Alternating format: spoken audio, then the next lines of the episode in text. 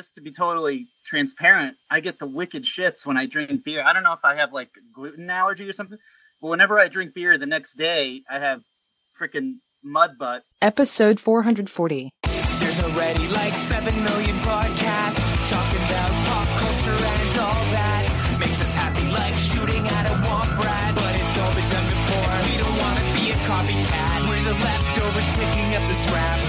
Dropped by the cool kids. It, it's a trap. It. Do we love it? Hey, let's face it, can't erase it. Let's embrace the Tupperware party. Subculture spill over like a vulture. Carry over counterculture, pushover, pop culture. Leftovers. And for the uncool kids, what's to say has already been said. Leftovers. Pretty sure that the only talent is the band that's singing this. Pop culture leftovers. Something has crept or has been driven out of dark waters under the mountains. There are older and fouler things than orcs in the deep places of the world. And you're listening to one of them. This is Pop Culture Leftovers Podcast. You shall not fast forward! Hey, welcome to Pop Culture Leftovers, the only podcast that sounds even better the second day after it's been uploaded. I'm Brian, I'm Jake, and, we're, the leftovers. Man, Jake, you come in really strong every week on the intro, man. You're killing it now. It's just the end of the show, man. You're just, you're just. well, I mean, we start and those three cups of coffee are really kicking in, and then by the end, Uh-uh. those three cups of coffee are. No, it's just reciting something. Uh, It, it has nothing to do with your energy level. Nothing. Absolutely. We've ended. It's the timing. It's the timing. You're, it's your timing. Your timing's all up. We've ended quite a few episodes with you just kind of like, I think you're on cloud nine, just having a great time talking with guests, enjoying yourself, laughing. You know what I mean? Chopping it up with the guests. and then by the end of it, when you're just like, uh, you don't know what you're fucking doing by the end of the show. And now you're blaming. yeah, I, I can I can believe that. Now you're blaming it on your lack of caffeination. Is that is that a word? Is caffeination a word? I think so. Yeah, fuck it. It's a word now. If it's not, yeah, If it's not, people understand what it means. yeah, dude, just own it. Just own it. You don't know what you're doing at the end. You're just, you're lost. You're like a fucking child wandering Disneyland without your parents. Spoiler: I don't know what I'm doing during the whole thing. Yeah, oh, well, yeah, yeah, yeah. That's true. I appreciate you narrowing it down to just the end. No, I think I think you've kind of you can navigate yourself throughout an episode. You know, fake it till you make it. You know what I mean? But I, at, at the end, you're just like it's bla- it's like glaringly terrible. you're, just, you're just like out of your element, big time. You're like fucking. You're like you're like grandparents trying to watch a TikTok video and understand it. You know. Anyway, I don't know. Maybe, maybe I'll have to listen back. maybe, maybe. No, I think you nail it every time, Jake. Jake's gonna come back and be like, "No, Brian, I think you're wrong. I think I've been right. I've been on every time. Every time. I've nailed it every time. Listen back. I suck at that new Indian. I don't want to be a part of it. now you're just a quitter. I miss the old ending. Oh yeah, the one where I just I rattled off something. Yeah, Yeah, you li- make making me do all the heavy lifting over here. I mean, I'll still say later's. I'm t- oh wow, thanks, Jake. but if we tried to say that at the same time, then would be like this whole fucking this Oh, whole fucking shit. thing. I know. Jesus. Anyway, we've got guests. We've got guests. We got Mr. Matt Kirby. Welcome back, Mac. How you doing, man? Hey, I'm good, guys. How are you guys doing? We're great, man. Just bitching at each other. As always, what what's, what fucking else is new? Oh man, and Matt, it's great to have you back, man. I've been wanting to get you back on for a while. Yeah, man. I look, I look forward to talking with you guys. It's always good fun. Love the time difference, man. I love that you're six hours ahead of us and you're ready to go to fucking bed, but we're keeping you up for this bullshit. In 34 minutes, it will be tomorrow. yeah, yeah. I Think about that. I know, I know. Ugh, it's a fucking nightmare, Jake. I don't know how he does it. We've also got Mr. Handy Greg from Amazing Home Projects with Handy Greg on YouTube. Welcome, Greg. Hello. Glad to be here. Look at you! Look at you coming in with your with your microphone working, your internet not fucking up. The only thing that we had that was like kind of like off air was just a a, a wild dog barking there for the longest time. It's always something with you, Greg. If it's not one thing, it's Like- another. Those are my two chihuahuas because my 82 year old mother in law just decided to leave my house. Probably to go to the casino. And they, they were fucking, they had had enough of that shit. Yeah. Is she a, is she a slot queen? She likes the slots. She does. She does. Greg, when she gets back, could you ask her to do the ending of the show with me? Yeah, I'll have, I'll, if she's, hey, do you want her to podcast sometime? I'll try to get her to do it. that would be incredible, man. I guarantee you, Jake, she would nail the ending on the first try. Here's I mean, she's got all that those years on me. She's like double my age. It says She's 82 years old, and just to warn you, she wears like 50 bracelets. So when she talks, she moves her arms constantly, and it sounds like she's got like prison shackles on because of all the freaking bracelets that are moving. And then when she tells somebody, well, she'll go to a movie with her friends, and then she'll come home and tell my wife that we should see it. But then she'll tell us the entire plot of the movie, including the ending. Oh my god. Yeah. Yeah. Oh my gosh. It sounds She needs her own podcast. I think that sounds like. I I'd love to have I- her on for like five minutes. I'm not Yeah. even kidding. Like years ago, I tried to get her to do a podcast with me called Mother-in-Law Movie Reviews, where it was just it was me and her, and I would just let her spoil the shit out of the movie. Uh, but she she refused to do it, and my wife got mad that I asked her. It was uncomfortable. so are you saying like if you're not muted and she comes home it's going to sound like the ghost of Christmas past arriving to your house? Pretty much. Yeah. Pretty much. The Yeah. Yeah, if you get that joke, it's uh, yeah, the change in the shackles and shit. Anyway, um, let's see here. Yeah, uh, we've got some uh, winners here uh, for the uh, Confess Fletch movie that we talked about last week that we're going to have to go over here. So we're going to find out who the five winners are for digital codes for Confess Fletch, now on video on demand. So our first winner is going to be, and I've got nobody, I don't have a Joe Stark. I'll do it. I'm doing it. I'm on it. Matt Kirby. All right, yeah, here we go. Number one, Monica Garola. Monica Garola. Big shock. Big fucking shocker. She's got this fucking thing rigged or something. She's going to need a bigger hard drive soon, surely. it's like thing must be Jaws. Brimming. You're going to need a bigger hard drive. That's funny. Uh, next winner, Michael Forte. Michael Forte, you win a copy of Confess Fletch. Number three, Dave Frankel. Dave Frankel. Confess Fletch. Digital copy, yours, sir. Number four, Derek Hoffman. Derek Hoffman, you win a digital copy of Confess Fletch. And the final winner.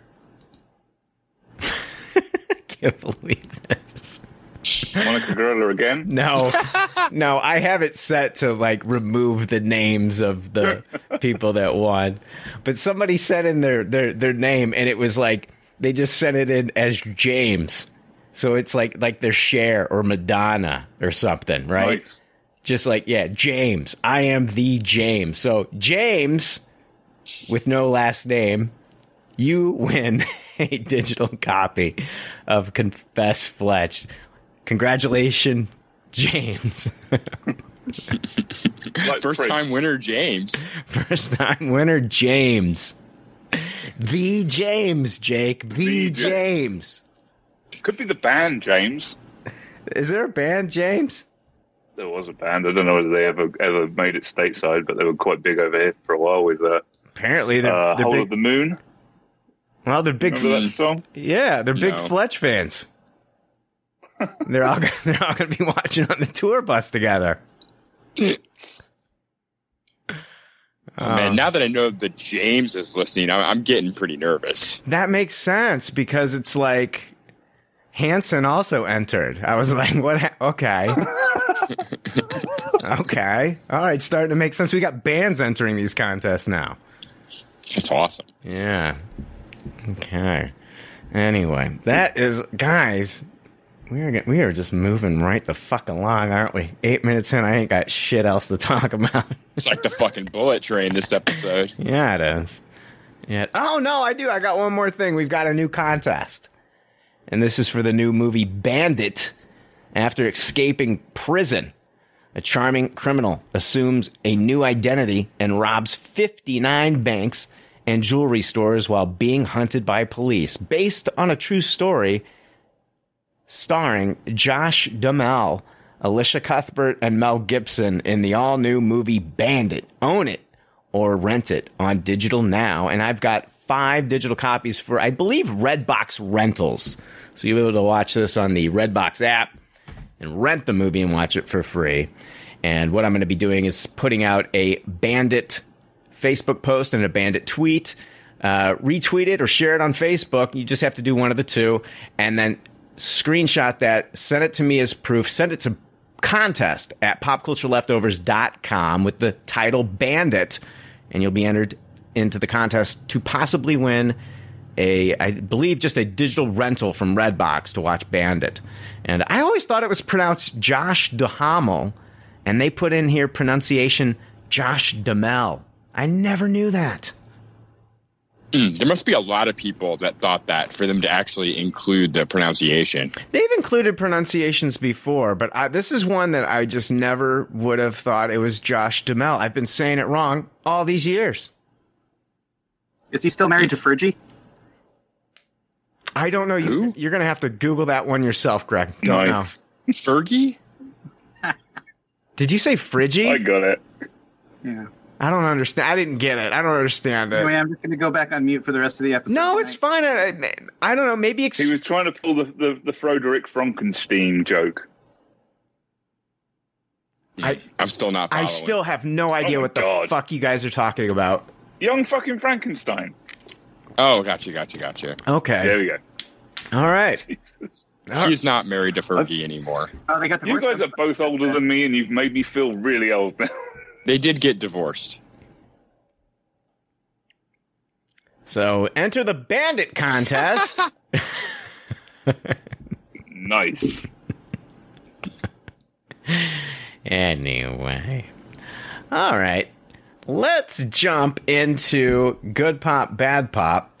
It's time for more leftover reviews with Good Pop, Bad Pop. Good pop, bad pop is where we talk about the things in the previous weekend or weeks that we either watched or read. Sometimes we rate these things, and if this is your first time listening, we'd like you to be familiar with our rating system. The rating system is simple. If the leftovers don't like something, they toss it. If they do like something, they suggest you taste it. And if it's brilliant, it gets a Tupperware rating. If all the leftovers love it, then it gets the pinnacle of success, a Tupperware party. Uh, remember, hey, Jake, remember last week I, I teased that uh, early screening thing I was going to be able to watch? I do. I, I was so excited for you. Yeah, I was excited for myself too, and then I watched what they showed me. I can't. I can't What talk. I can't Black talk Adam about it. that bad, Matt. I can't talk about it. Oh, okay, fair enough. no, no, no, no, no, no. It was. I wish it was. Listen, I wish it was Black Adam. I wish it was Knives Out, Glass Onion. I wish it was any of those.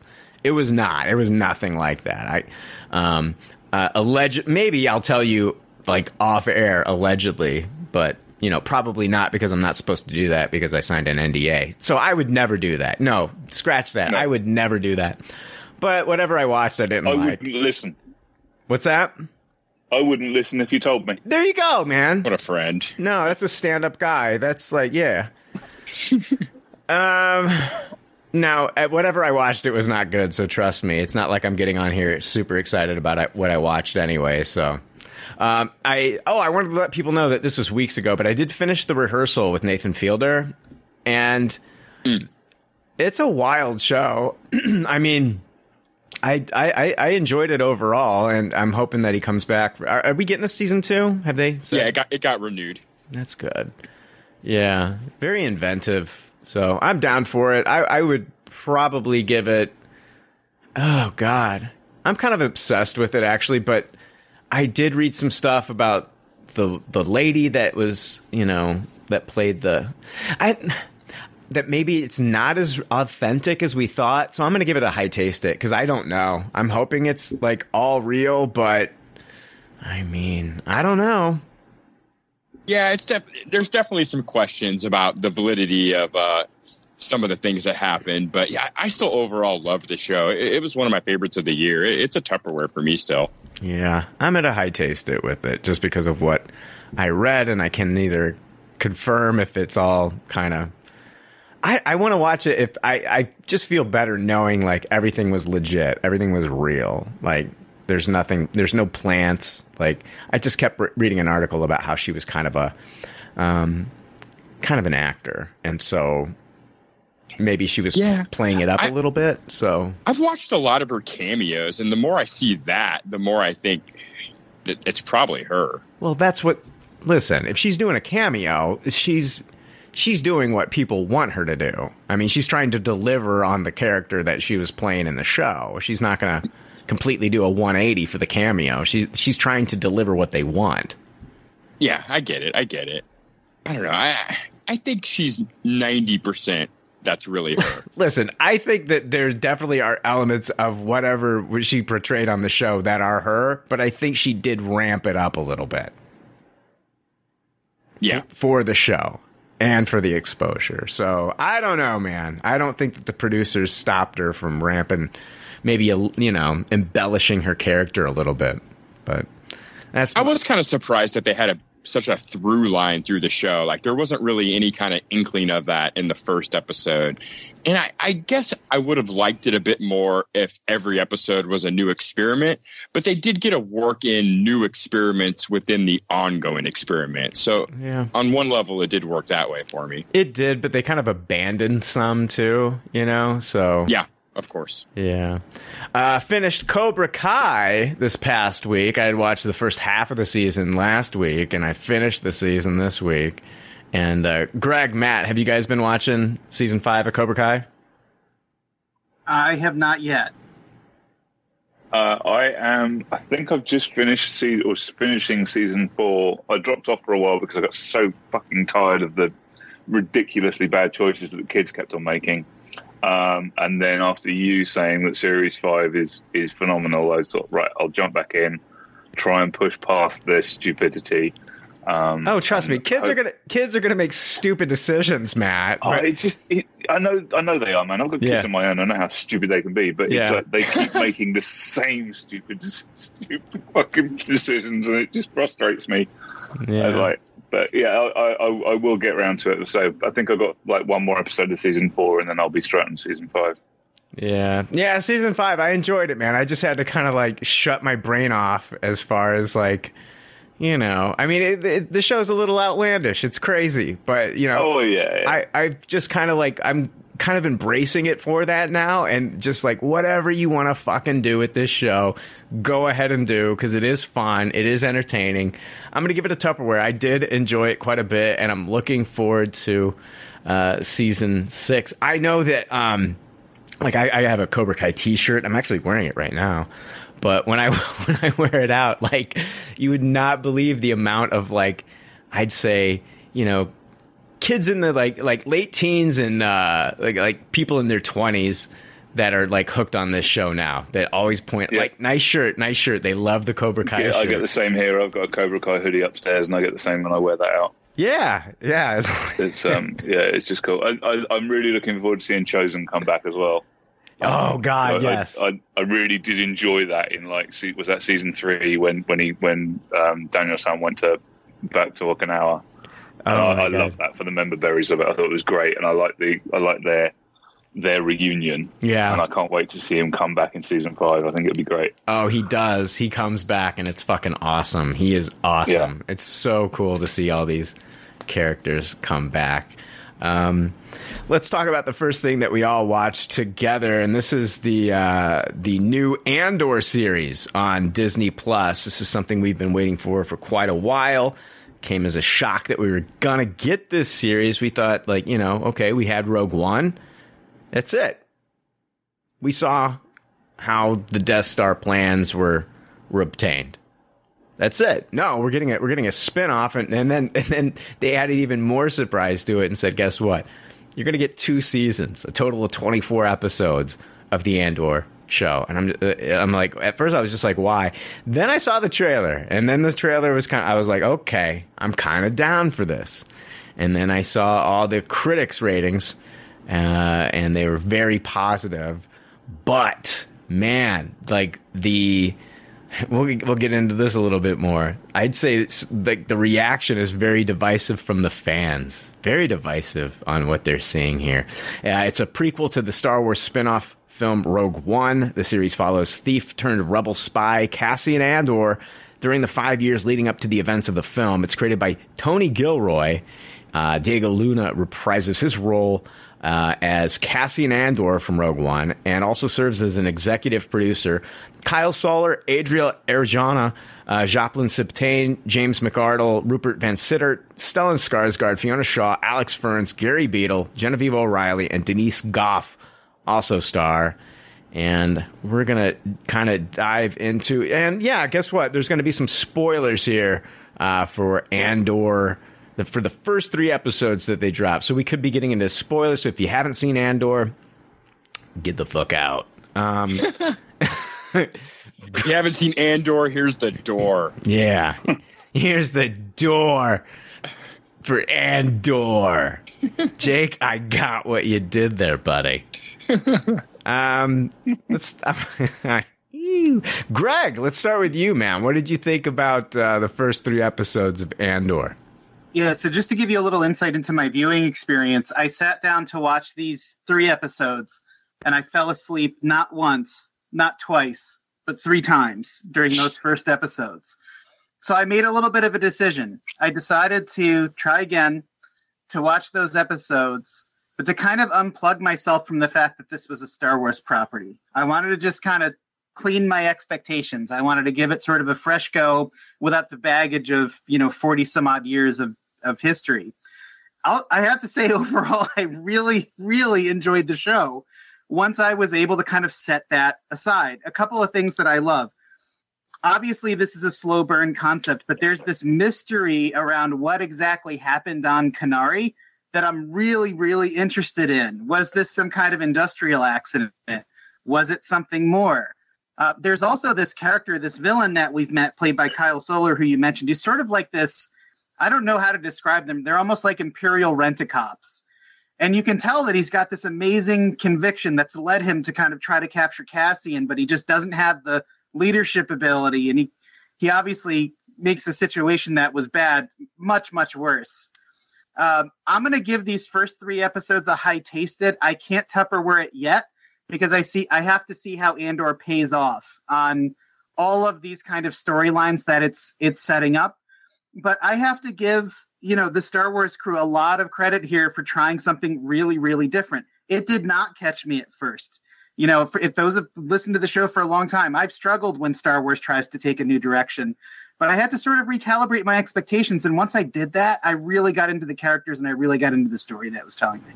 I mean, fans have been uh, clamoring. Can you give me something that ha- doesn't have anything to do with the Jedi or the Skywalkers. And then they get it, and then they don't like it. I've seen it online. It's just, it's crazy to me. It's like, the, I feel like this is what people have been asking for something different. And just, and I, and now people are like, you've got a, a large group of people that are basically just like, oh, give me the Mandalorian season three. I'm bored. This is boring. This is slow. And, um, and uh, yeah, I, but I want to hear what Matt. What do you what do you think about Andor? Um, okay, so um, I didn't think this needed to be made. I didn't care for it. Um, I wasn't interested. Then I saw the trailer. I was like, oh, yeah, this this looks like this could be really like something new, something different, as everyone says. Um, the first episode was so slow. I think I fell asleep twice but I stuck at it. If it wasn't for the fact that it was a Star Wars property, I wouldn't have gone back and watched episode two and three. Um, having no, yeah, obviously because of, for the show and because it was Star Wars, I carried on. And it got better. It, it got a lot more interesting. The intrigue started to build on what was going on, uh, like what the story was on Kenari, like Greg says, what the story was with the renter cops, what was going on. I felt where they they kind of lost um, a little bit of sort of grab action was you never saw what was going on with the Empire. Like the Empire, the, the only thing we've seen of the Empire at the moment is is an insignia on a on a module. Haven't seen Stormtrooper, haven't seen anything else, and I think they kind of missed a trick in in in just laying out for the layman what where we are in the timeline because unless you know what you you know a little bit about Star Wars, you don't know what you know um, BBY four or BBY five is. Right. You know, you, and it, I think they've just you've jumped into a world of Star Wars, and yes, I don't want to see Skywalker. I don't want to see lightsabers. I want to see something new in that universe. It's what I've been clamoring for for ages. But I think because they haven't laid a foundation for where this show is based for normal people that that haven't got a clue and are going, well, this guy died in Rogue One. Why am I watching him now? It just, it just doesn't make sense. The same shit again. I know it's a silly argument that everyone makes, but it, it, it, is, it is there for a reason. I think because of that, it kind of like the three episodes they gave us, nothing really happened until like the end of episode three, when all of a sudden you had some action, those great scenes that we saw in the leaks, uh, and and and it suddenly starts escalating into something like, oh shit, there's there's there's interest here, there's stuff going on.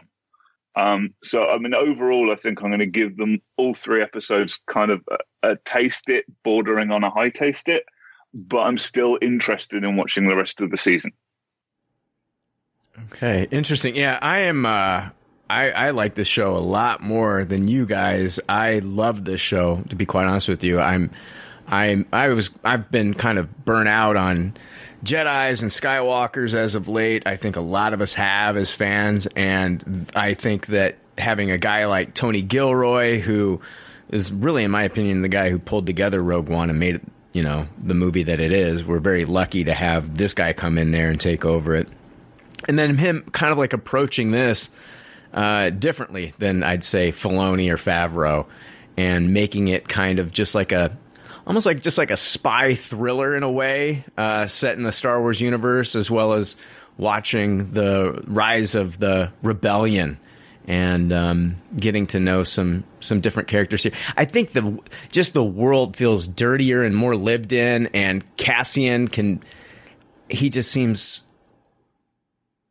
like it, there's no question of like did like did Han shoot first? Like Cassian will shoot first and ask questions later. Like that's what I kind of like love about this character now. Um, that they've kind of carried over from his character in Rogue One, and I love the the droid uh, B two. Is it is it B two? Yeah, B two emo. I love the droid. The way it kind of like it talks like Max Headroom or something like that and stutters for a little bit. Um, uh, I I really enjoyed the first episode, just like the whole, you know, the guys giving him shit in the bar, him taking the guys back. You know, he did not want to get involved with these guys and then just taking them out. I did not expect him to fucking kill that guy by doing the headbutt. Like pushing his nose back up into his brain or whatever the fuck he did. I was not expecting him to just kill that guy. Um, the show surprises me. I'm I'm totally in. I think it looks beautiful. I think the special effects look fantastic. Um, I don't know how it's going to end, but it did enough to hook me. I am in. I love it. I cannot wait to watch this week to week. It just feels so different, and but yet so familiar from like other like properties, like other things that we've watched with spy thrillers and things like that. But it's set in the Star Wars universe, and I kind of love it. I'm kind of here for it. So I'm at a Tupperware for all three episodes. I I love this so far. Um, the only thing I could say is like, man, it was nice watching those clips in the theater before I watched Rogue One because the surround sound was so amazing in IMAX, and I'm kind of missing that at home. So. Um, you know, uh, I, I do want to see some more action, though. We definitely need some more action in the series, but I, I am intrigued, and I like the what's the what's the planet's name? Is that uh, that he's from Karani? Kenari. Uh, Yes. Kenari. Kenari. Yeah. I I want to see. I, I I am enjoying the flashbacks. I am enjoying the flashbacks and seeing kind of like where he came from. Well, this, And- this is relatively a, a totally new world to, to, to Star Wars. Yeah. I mean, it, it's been mentioned in, in a load of odd bits of literature. Um, a lot of it Rogue One sort of visual aids and shit, uh, and it was mentioned in uh, Star Wars from a certain point of view. But other than that, it is solely you know this is the first time we're seeing it or, or getting some real backstory on it. So that's good. Same with same with Fest as well. We haven't seen Fest in Mhm. in Star Wars before either. So it's all new territory, which is cool. Yeah. One uh, of the things I loved about Kenari is it's sort of like a reminder of how big the universe is. This is a human planet that's completely and totally primitive, mhm, right? Yeah. Like they they barely discovered blow darts, you know. So it just is a reminder that you know the universe is a big place. It's not like there were Jedi everywhere. It's not like even the Empire could expand its reach everywhere, which is why I assume we have these rent-a-cops. So no, I thought it was really fascinating. I, I again, I'm gonna, I'm gonna. My high tasted Brian is kind of with a bullet there. I, I, I think it's a very, very high tasted. I just want to see how these story threads play out. You know, I understand that. I'm j- I the only I if it all falls apart, then it falls apart. But for now, like it's done its job to get me hooked. I definitely want to see what's going on in Kenari. Like, why was that expedition there in the first place? Um, why? And I'm right there with you. I, I want to know as well, but I, I just feel that the first episode didn't have enough to hook me. If if I if I had to just go, if, if they only put out one episode of this, I would not be looking forward to the next episode after that first one. Well, I because there was not enough in there. I definitely think it was grab me. calculated to, to, to drop the three episodes. Then I think Absolutely. they feel Yeah. like they've built up kind of like enough of a of not necessarily trust because Star Wars has burned us as of late, but they've built up enough uh, hope and faith with with the fan base that you know they they trust that people aren't just going to be able to watch one episode and turn it off. Like if you're you know diehard Star Wars fan, you're going to continue and wa- let it just jump right into that next episode. I mean, So- those three episodes almost to me feel like a like a feature length pilot that's been cut up. yeah, yeah, absolutely. that's almost what's interesting. I mean, if it was a 90 minute pilot, would we have felt any differently? Yeah, I mean, I wonder. I think if you condensed it down to 90 minutes, I think it would have been a lot more gripping, and I, and I would have been com- completely hooked on it. I mean, I love the dialogue between Stellan, uh, Stellan Skarsgård and Diego Luna as they're talking about like the arrogance of the Empire and him just walking in there. I was just like, this is so good. This is so good. And like, I don't know. I want to hear from Jake. Jake, what did you think of Andor? Yeah, I was in the camp that we didn't need this show. I wasn't very wowed by any of the teasers or the trailers. Um, and then I saw a little bit of the criticism before I watched it that the first two episodes were super boring and nothing happens until the third episode. So even turning this on, I was like, oh, what am I getting myself into? And um, I absolutely adore this show. It's the highest of Tupperwares for me. I I really don't get the complaints about the first two episodes. I I thought the first episode was brilliant, and I I too loved the scene where he's walking out of the bar and the two rent a cops are approaching him. And the way that was filmed, where it's just voices and silhouettes, and you don't even see the actors until the until they are right on top of them, I thought was just absolutely brilliant. I think the music is so so good in this show. I was surprised at a lot of the cues they used there. Um, I love Andor. Like my favorite Andor moment in Rogue One is that first scene where we see him take the guy out in the alleyway, and then I thought I kind of didn't like that character anymore because they made him a a goody two shoes after that moment, and you never really saw that dark side anymore. Uh, that's not that true. He, he he was almost getting ready to kill uh, Jyn Erso's father. Um, I mean, he's almost getting ready to kill her father. yeah. Do, do you remember the scene where they sh- they arrive on the planet and he is fully intending on getting out and using the sniper rifle? He's even got it pointed at him, but then has a change of heart. He does have a change of heart after he's gotten to know Jenner, Erso.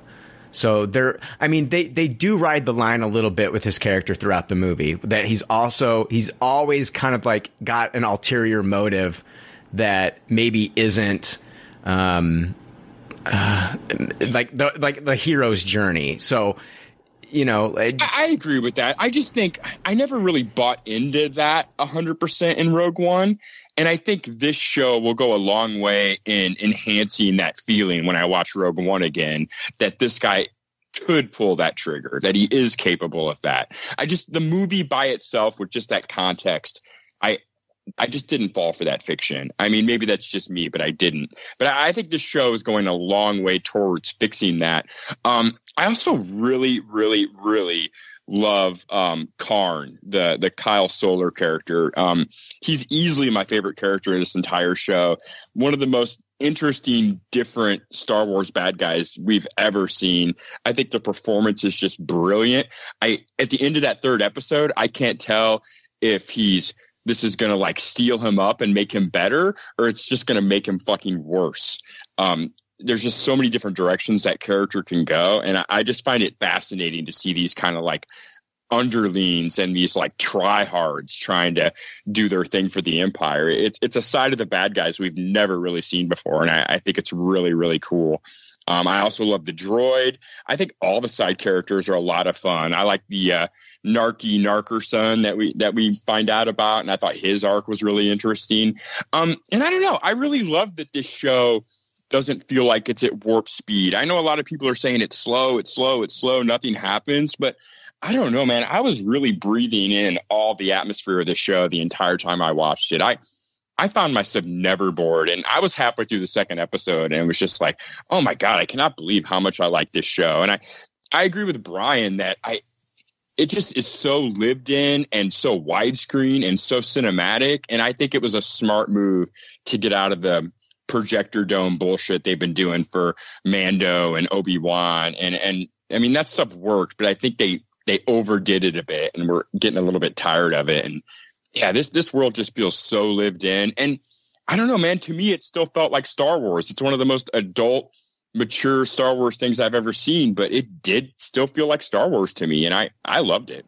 Yeah, I feel like like like this is like this is some like my dad watches Star Wars. Don't get me wrong, and he loves it. He enjoys it. But I feel like this is like even more up his alley. It feels like it feels like the dad show of Star Wars.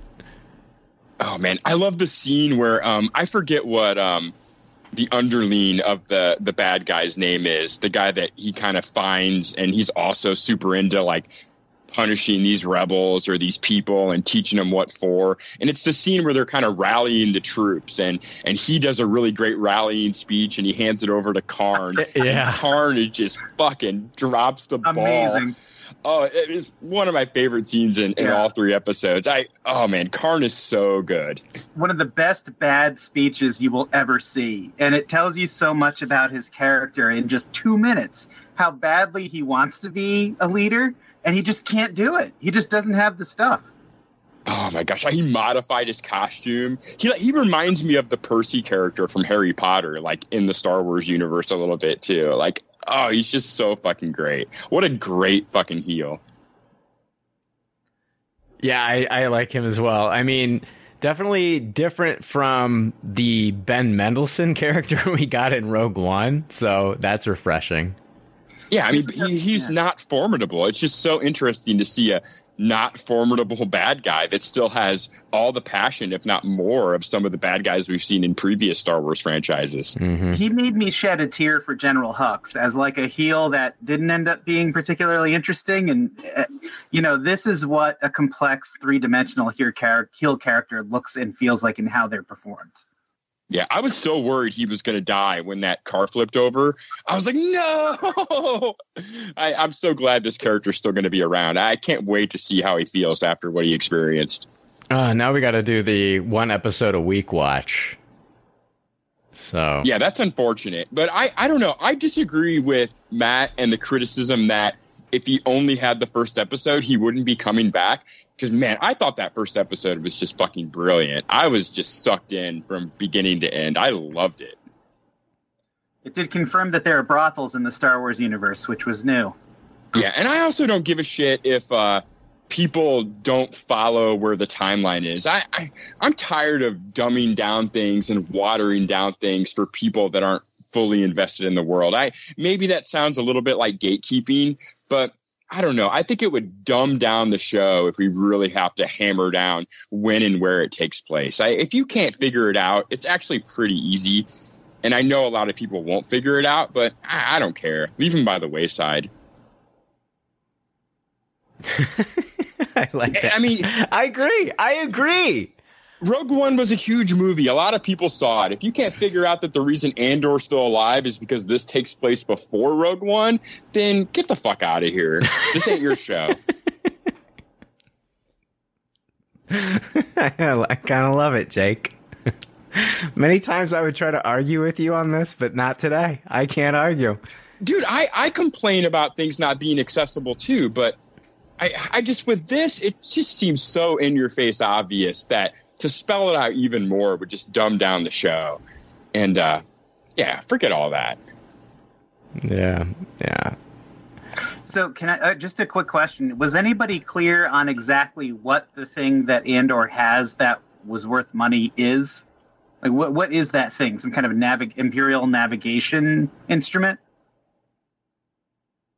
I think Yeah, maybe it lets you know where fleet are or where ships are. It's like it's some kind of comm device too, right? Yeah, it's a, a common navigational pod, um, basically a space GPS, I think. Yeah, it, I was watching this show with my kids. This is not a show for kids, and it's not because of the No. subject matter, and that's totally cool. And it's funny. One of my kids looks at that thing and he goes, "That looks like the buttons on Darth Vader's chest," and I'm like, "Dude, it's not that kind of show. It's not. That's there's not going to be Darth Vader's buttons, you know." Might be. But it is. It's like black and it has these gray strips and these little buttons on it. I'm like, that's not Darth Vader's breathing thing. No, they're not stealing it. Oh, you should have you should have went with it, man. And then when it, and then, it. When are we going to see Luke? aren't you gonna feel stupid when it's the fucking final episode and they take that thing and they put it in Darth Vader's chest? He was like, I haven't been able to breathe so well till now.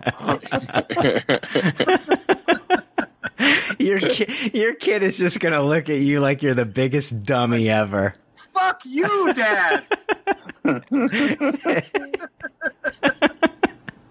I've seen a lot of people complaining like there's no Easter eggs too, and I don't, I don't get any of that bullshit either. Like there's enough that you know this is Star Wars. Like if you watched this and didn't know it was Star Wars, I, I feel like you would know. Like they They The fucking ta- they take a Yeah, speeder. that- that's they, a dumb they- complaint. I they hate do- that.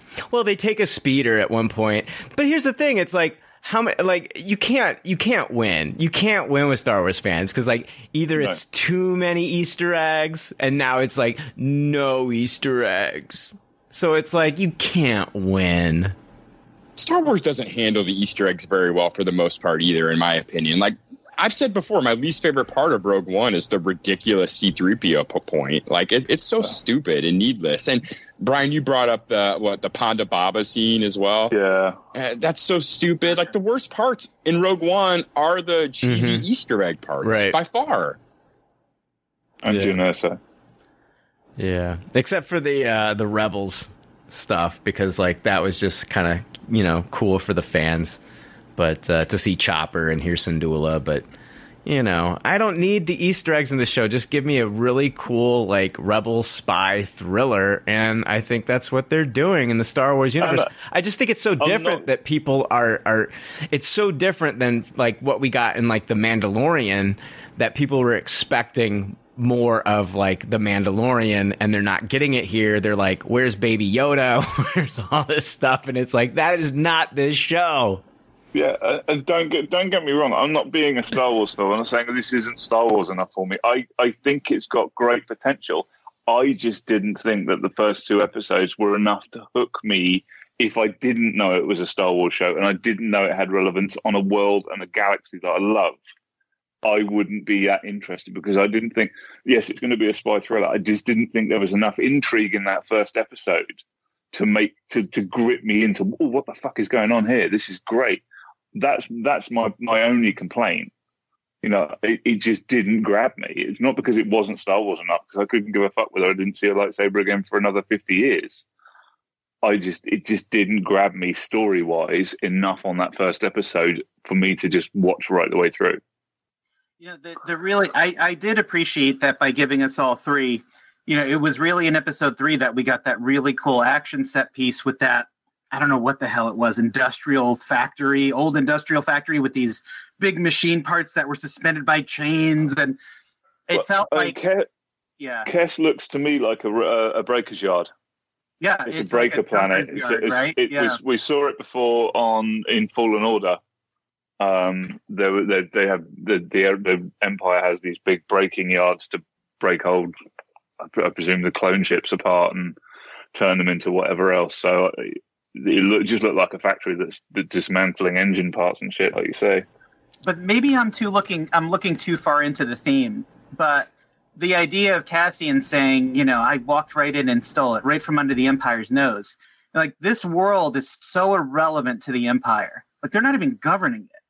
And a major threat to them, who eventually would steal the Death Star plans, is kind of coming into his own there. It just, I don't know. It almost felt to me like the whole planet and the way it's set up is just a symbol of how arrogant the Empire is. They they barely acknowledge that it exists until a couple of the rent-a-cops get killed there. Yeah, and I also love the fact that that killing had consequences. You know, it was interesting when he when he gunned down that second guy, and I was kind of surprised too. I was like, "Wow, that's pretty brutal for Star Wars." I just figured the story would move on from that. It's like the millionth time we've seen somebody get laser blasted in Star Wars, and I'm like, "Huh, there, there's going to be a con- consequence to this." I kind of like that. Well, I mean, there wouldn't have been a consequence to it if it wasn't for Karn. I mean, Yeah. you saw his supervisor just straight up like say, you know, make something up. It would be more paperwork and less funding if we, you know, if the average crime rate is reported higher than I want it to be. And Yeah. so he kind of takes it of his own to make these consequences happen. I, that's what I find so interesting. Is Not only Yeah. are we seeing the rise of the rebellion here, but I think we're going to see the rise of that character too. I agree. I agree. And I think knowing the em- empire like had planets that they really didn't keep that much of a hold on is something we've always known. And that's a little bit of their failing in the first place. Like we've always known that that was a problem that they they overstretched their bounds and therefore the the rebellion was able to be to be made in the first place and they weren't able to govern everything very well at the same time. And it, it's nice to see a show actually actually explore some of those planets. It's not even just one. We're seeing we're talking about multiple planets where the empire just by name only has jurisdiction over it. I know we. Uh, I do know that Forest Whitaker's coming back for this series, so we are going to get some more Saw Gerrera. Yeah, and we're going to That's get Mon. Mothma as well. I, I believe she's going to be uh, Oh, yeah. a pretty important character in all of this. So I think the further along this goes and the closer it gets to where Rogue One begins, the more obviously connected to a Star Wars story we know it will be. But I, I'm kind of enjoying, like, I didn't know why this thing was going to be 24 episodes, but now I'm like, I completely get it. Make this fucking 75 episodes. I let this thing breathe. I, I, I will watch a whole episode of Cassian Andor just walking around, saying nothing. Yeah, I mean, I think originally they planned for what five seasons, so they did kind of condense it down. Do you think we're going to get any uh, like uh, Chirrut Imwe? And what's the other guy? Uh, Baze Malbus. Do you think Jedha, those guys might show up in this, or do you think like I don't think so. I think Tony, I would guess no, yes. I think I hope not. I think No, Tony I don't think so. Yeah, I think Tony Gilroy's going to scale back on like a lot of the characters that we saw in Rogue One and just not like make this a member berries thing. I think Saw Gerrera and Mon Mothma might be it, really. I mean, if they want to do another series about the backstory of those characters, if there's a story to tell, all power to them. But I, I feel like that sort of takes away from the fact that these were uh, sort of just a band of disconnected people that came together when needed and did this thing. You know, mm-hmm. just to have them have back history undermines Rogue One. I think. We know we're getting get the you know like the first meeting of Cassian Andor meeting K2SO. Mm-hmm. Uh, I wonder if when we're watching on the Empire side, if we will see Bodhi Rook though, Riz Ahmed's character. There's a possibility we could see him piloting something, right? Yeah, there, there's a chance story wise. Um, getting Riz Ahmed is probably the hardest part of that deal. True. Yeah. Yeah, but it, it is it is it is Disney. It is Lucasfilm. So yeah, but yeah, he's a bigger name now, of course. And I th- this show was a lot funnier than I expected it to be too. I kind of thought it was just going to be all super serious with really no laughs. And I, not that it's a knee slapping hilarious comedy show, But when the laughs came, I thought they were really funny. Like I loved when his buddy was trying to get his money back, and he had the big alien bouncer friend to kind of intimidate him, and that guy was just such a softie. It seemed like. Oh, Vetch. thought Vetch. I loved Vetch.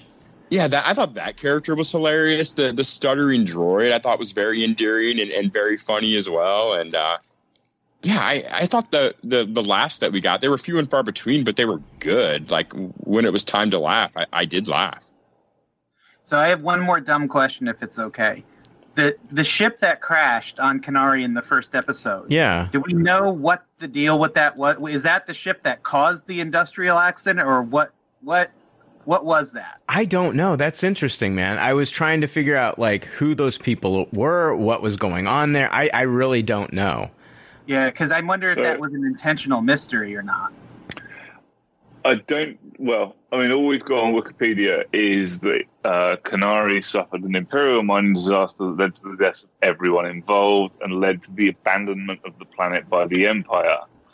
It was labor la- later labeled toxic as a result of the mining disaster. It is considered fairly obscure world, and many on Ferrix were unfamiliar with it. I love that So- as soon as we hear about that mining disaster, by the way, we also get clear indication that the Empire makes shit up when they have to.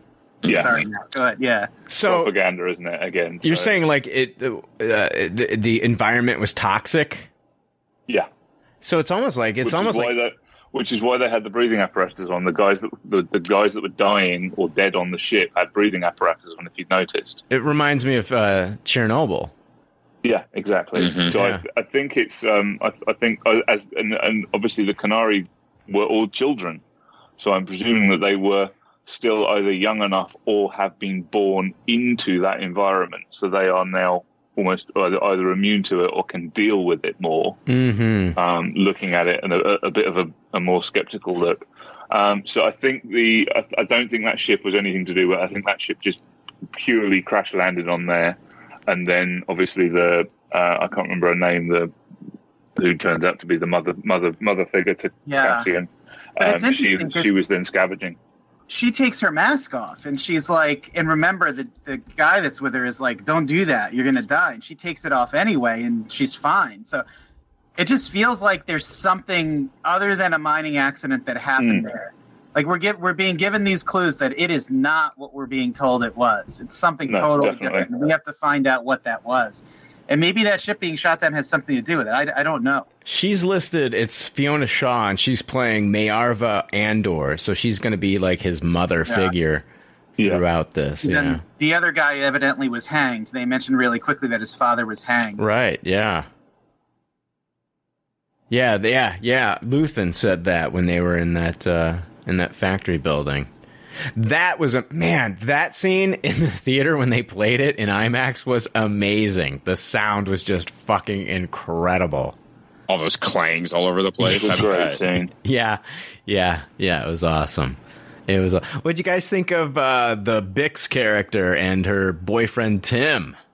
I, I liked them both. I thought they were super deep. Tim's a I, dick. yeah, I, I loved Tim's dickishness though. I, I couldn't believe that he, I he knew you he would. Did, he did his narky thing, and then he goes home, and then Bix shows up for sexy time, and I'm like, oh my god, this guy is such an asshole. yeah, that was just such a. I'd never expected to see any kind of like subplot like that in any Star Wars property. I thought that was super bold, and I loved it. Yeah. No, I love the approach that Tony Gilroy has taken to this show. I'm I'm digging it, man. So, yeah, it's just refreshing. This is this is good shit. So, yeah. Yeah, you don't you don't see too many sexy time moments in Star Wars properties. Is this like the only one? Trying to think, have we seen anything else sexy time? I mean, time? it's not. I mean, they just show her putting pants on the next day. You know what I mean? Yeah, I mean, we see like I'm not even counting like Han and Leia kissing. Like I, that's not sexy time. We don't ever see like Leia show Leia up at show up Han's place, and then we cut to the next morning, and she's putting her pants on. That's true. we didn't even see a fucking toilet in Star Wars until Rebels. So, Yeah, Uh, I got a news story here from Dark Horizons about Andor. They say don't expect Andor season two until 2024. Uh, the, tw- the 12 episode first season of Star Wars Andor is set to have its big debut this Wednesday, uh, with the second season already ordered. However, don't expect that second season for a while. The Wrap recently spoke with showrunner Tony Gilroy about the series, who revealed he still has quite some way to go before he's finished with Andor. In fact, his commitment will see him sticking to the Star Wars universe for another two years. Quote, I have two more years to go. We start shooting in November on part two, and I don't know if our past pattern was two years, but I mean, I'll be on. We'll shoot from November to August, and then our post production last time was about a year. Uh, that would fit with the series, which began production of its first season in November of 2020 and wrapped in September last year before arriving on screen September of 2022. Thus, a mid late 2024 release looks likely for the second season. Uh, but Disney has not announced any official date at this time. Um, let's see. That is one reason why Gilroy isn't talking about anything post Andor for some time. His approach to work is much like Chris Nolan in that he focuses on one project at a time. Quote, This is the most home I've ever made. I've always had a very nimble approach to this. I never take a job in front of another job. I've always just one done one thing at a time and moved around and never made a company or got a letterhead or I never had a production deal or anything. This is the longest I've ever spent anywhere. So I like that approach, man. Just stay in this world. Don't worry about. Don't be like you know the J.J. Abrams who's signing deals with everybody. You know, Bad Robot is just everywhere, and like half of those things don't get made. I like that he's just focusing on one thing at a time here. I'm looking at Tony Gilroy's um, writing credits. He wrote one of my favorite early '90s movies, The Cutting Edge. Oh, the skating movie Yeah, about the ex hockey player that joins a figure skating tandem. Yeah, yeah, classic. exactly, No, exactly. I, I- anyway, I didn't like it, but I'm just saying I know everything about it. Have you guys um have you guys seen the theory about Cassian's sister? No, what's that? What's that? Going by a by a bit of a classic Star Wars that Bix is actually his sister, doing a bit of a Luke and Leia. I thought it was Bix Wait. at first, and then I'm like, no, that's not his Yeah, sister. that that's the that's the current fan theory on on the Tinterweb that that, that Bix is it, and they're pulling a Luke and Leia again. Mm, I hope that's not true. Well, I, I mean, hope it's not true as well, but it's a very easy trap for them to fall into, isn't it? Kenari has been mentioned around her, right? So, I mean, you think Yeah. that that would raise some Yeah. red that would raise some red flags for her, and you think she would Mm, recognize? possibly, unless she doesn't remember. She was still she was a lot younger than Cassian, wasn't she? Yeah, yeah. I don't know. I'm not. I'm not. That's even gro- that's even grosser than Luke and Leia because it's very much implied that Andor and Bix had sexy time in the past. I Yeah. didn't pick that up. Ew. Ew.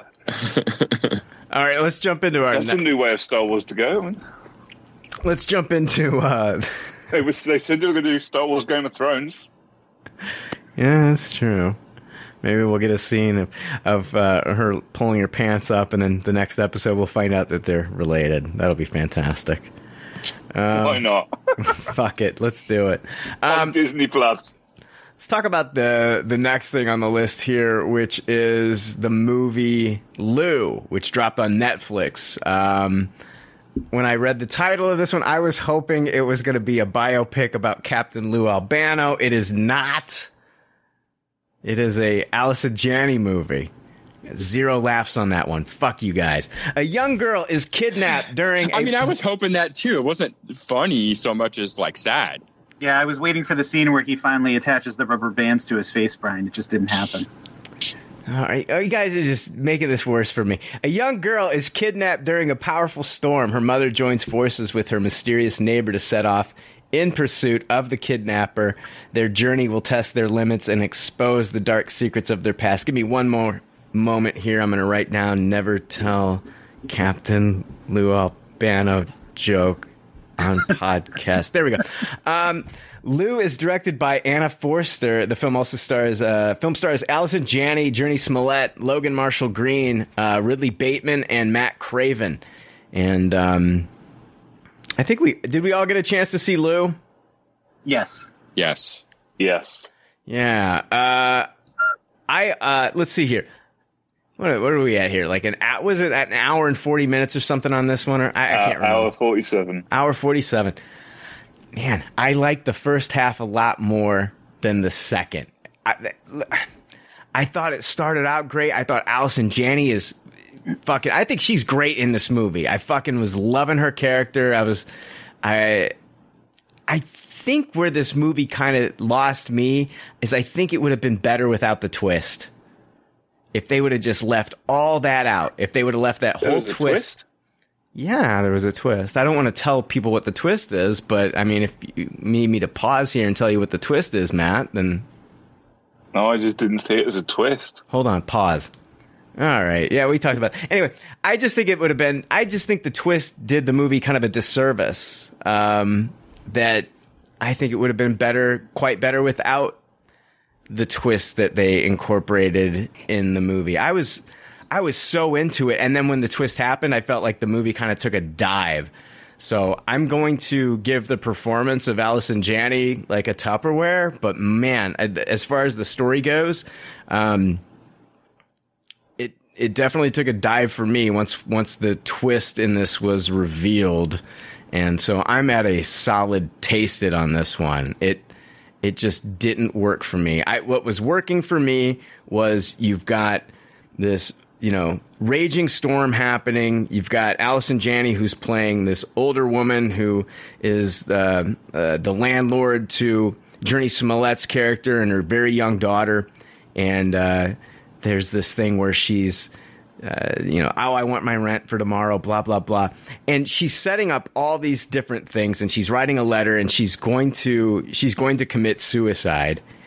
And then there's this banging, uh, oh, there's not a knock at the door. Um, Jurnee Smollett's character just rushes into her place and tells her that her ex husband has taken her daughter and then starts getting into like this whole thing of like you know he was he's ex-military he's highly trained he's this he's that and unbeknownst to her uh, allison janney's character of lou is like ex-cia and it's like oh my god we're gonna have these two going up head to head. Like this older cia agent against like this this military guy. I was just like this is to be awesome. And it was for a while. And then the twist happens and the movie took a huge dive for me after that. I just wasn't i just felt like it was um, it's it's an interesting twist but it was not a twist that got me more into the movie. I think it detracted from like my overall hype of the film and what i loved about it in the first fucking half so I'm gonna I'm I'm just splitting the difference here. It's a fucking taste it for Lou. Jake, what did you think about Lou? Yeah, I'm right there with you on most of this. It's a middle of the road taste it for me. I also thought that Allison Janney carried this movie on her shoulders. Um, with anyone else, this may not have been as good of a movie. Um, the first half was better than the second half, but I, I don't know. I don't blame it so much on the twist as how much of a terrible actor I thought Logan Marshall Green was in this movie. I thought his portrayal of the main villain was just so terrible. He's like always really chewing the scenery and it's just too overboard. Like he's trying to be almost like a comic book movie villain in a way, which is the way he's overacting. And it just really took me out of the whole movie. And once he starts getting more screen time and more dialogue is when the movie just completely went away for me. Um, I thought the actual like final action scene was pretty laughably bad as well. Um, yeah, I mean, this is it's extremely watchable, but it's instantly forgettable. I mean, Logan Marshall Green, I love the guy. Uh, Upgrade is one of my favorite movies. I honestly feel like everything he did in this movie that you didn't like, I think it does come down to like where they drove his character because this guy can fucking act. I think he's fantastic. Yeah, yeah. I, I, I mean, I just think his performance here was, I don't know, it just didn't feel like it felt like he was in a different movie than everyone else, I which felt- is the way he was overacting and just like twirling his mustache. It, it was ugh, not good for me. I feel like this movie was like, hey, have you ever seen Kindergarten Cop? Because it reminded me of Kindergarten Cop in a way. That's funny. any, if that makes any sense. Uh, Greg, what did you think of Lou? Yeah, I I'm just gonna go ahead and I'm gonna go ahead and toss the movie. I think it committed the sin of just not being aware of how fucking stupid it was. Um, this reminded me of a version of Arnold Schwarzenegger's Commando that somebody rewrote with Bea Arthur as the lead. It was just a fucking stupid plot. Um, at one point, she murders somebody with a, a Campbell soup can, and then says things have just escalated. I mean, there were there were so many lines in this. I thought she said that was mm-mm good. Yeah, I mean, there were so many things that made no sense. So- Matt so then- got it. Finally, somebody got a fucking joke I told this episode. Jesus Christ. So then she she lives next door to this woman who knows her all this time and sees her kill like all these people. And she's like, which branch? CIA. Again, like nobody nobody talks that way. It's like, how can you do that? Not which branch? CIA. It just is a poorly written script. Um, I'm a huge fan of Upgrade. I've got to be honest, I didn't connect two and two that it was Logan Marshall Green who was also an upgrade until you mentioned it right now. I just wrote shitty Tom Hardy. That's what he felt like through this movie. Just like they couldn't Hundred get Tom Hardy. what I put. Yeah, so he was just like a shitty- shitty B level Tom Hardy. I liked the movie a lot more in the first half hour when I was like, okay, this is like an outdoor version of the Equalizer, and it just lost the entire second hour of the movie. There was nothing interesting about it at all. Uh, it's not in today's day and age when there's so much good stuff to watch on streaming and otherwise. It's not worth your hour and forty minutes. So I'm gonna go ahead and toss it. All right, Matt, what did you think about Lou? Oh god! I so I watched this this morning when I got up, um, and, and uh, it was entertaining enough. But it is like someone who's got a load of '80s action movies, put them in a mixing bowl, poured them out, pick the good bits they want, put a lead actress involved to make sure that you know it, it's got a bit of diversity, and then chucked it on film because it's it's cookie cutter cliche terribly written, bad lines. You know, every little bit of that movie you can pick out from another action movie that you've seen, and I just it, it's it's rehashed crap. So, I, but as Jake said, it is watchable because it is because it's so familiar to you. So I I've got to I'll give it a low taste it at the best. It was entertaining, but I would never want to go back to it again. Yeah, they're definitely, and it feels like they're trying to set this up maybe for a possible sequel. So, oh, No, fuck Oh, that, God, no. that. Fuck that. so like again, like I'm, if this is a, if you're if you're really ass hurt about Lou spoilers, go fuck yourself. But I'm gonna give you one. So she may be alive at the end of the movie. And Brian, I'm sorry if I just fucked up your podcast by saying that. When they showed her at the end of the movie, I'm like, are you fucking kidding me? They have the audacity to think we're gonna do Lou two. Are you serious? was- but it, it was really obvious that that was going to be a scene, wasn't it? I Fuck mean, you know, that. the the way that uh, again, I don't want without spoiling anything. Yeah, no, you guys are sp- yeah, without- It's, it's it's too late. It's too late. how you can Jesus. spoil so it now. the, the Shows shot- up randomly when they show him Lou shows dying, up or with a bulletproof vest on out of nowhere. exactly. I'm like, where, when did you put that fucking vest on an hour ago when you were killing someone at Campbell Soup Can? Now you have a bulletproof vest just when you need it? Fuck you. Ridiculous. That's Lou on Netflix.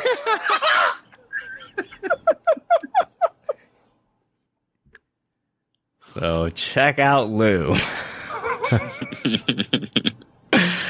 Uh, let's jump into the, uh, the the next thing on the list here. Best in Dough. Uh, they dropped a three episode series premiere on Hulu. Pizza obsessed competitors from all walks of life to show to showcase their pizza slinging skills and battle it out for a cash prize.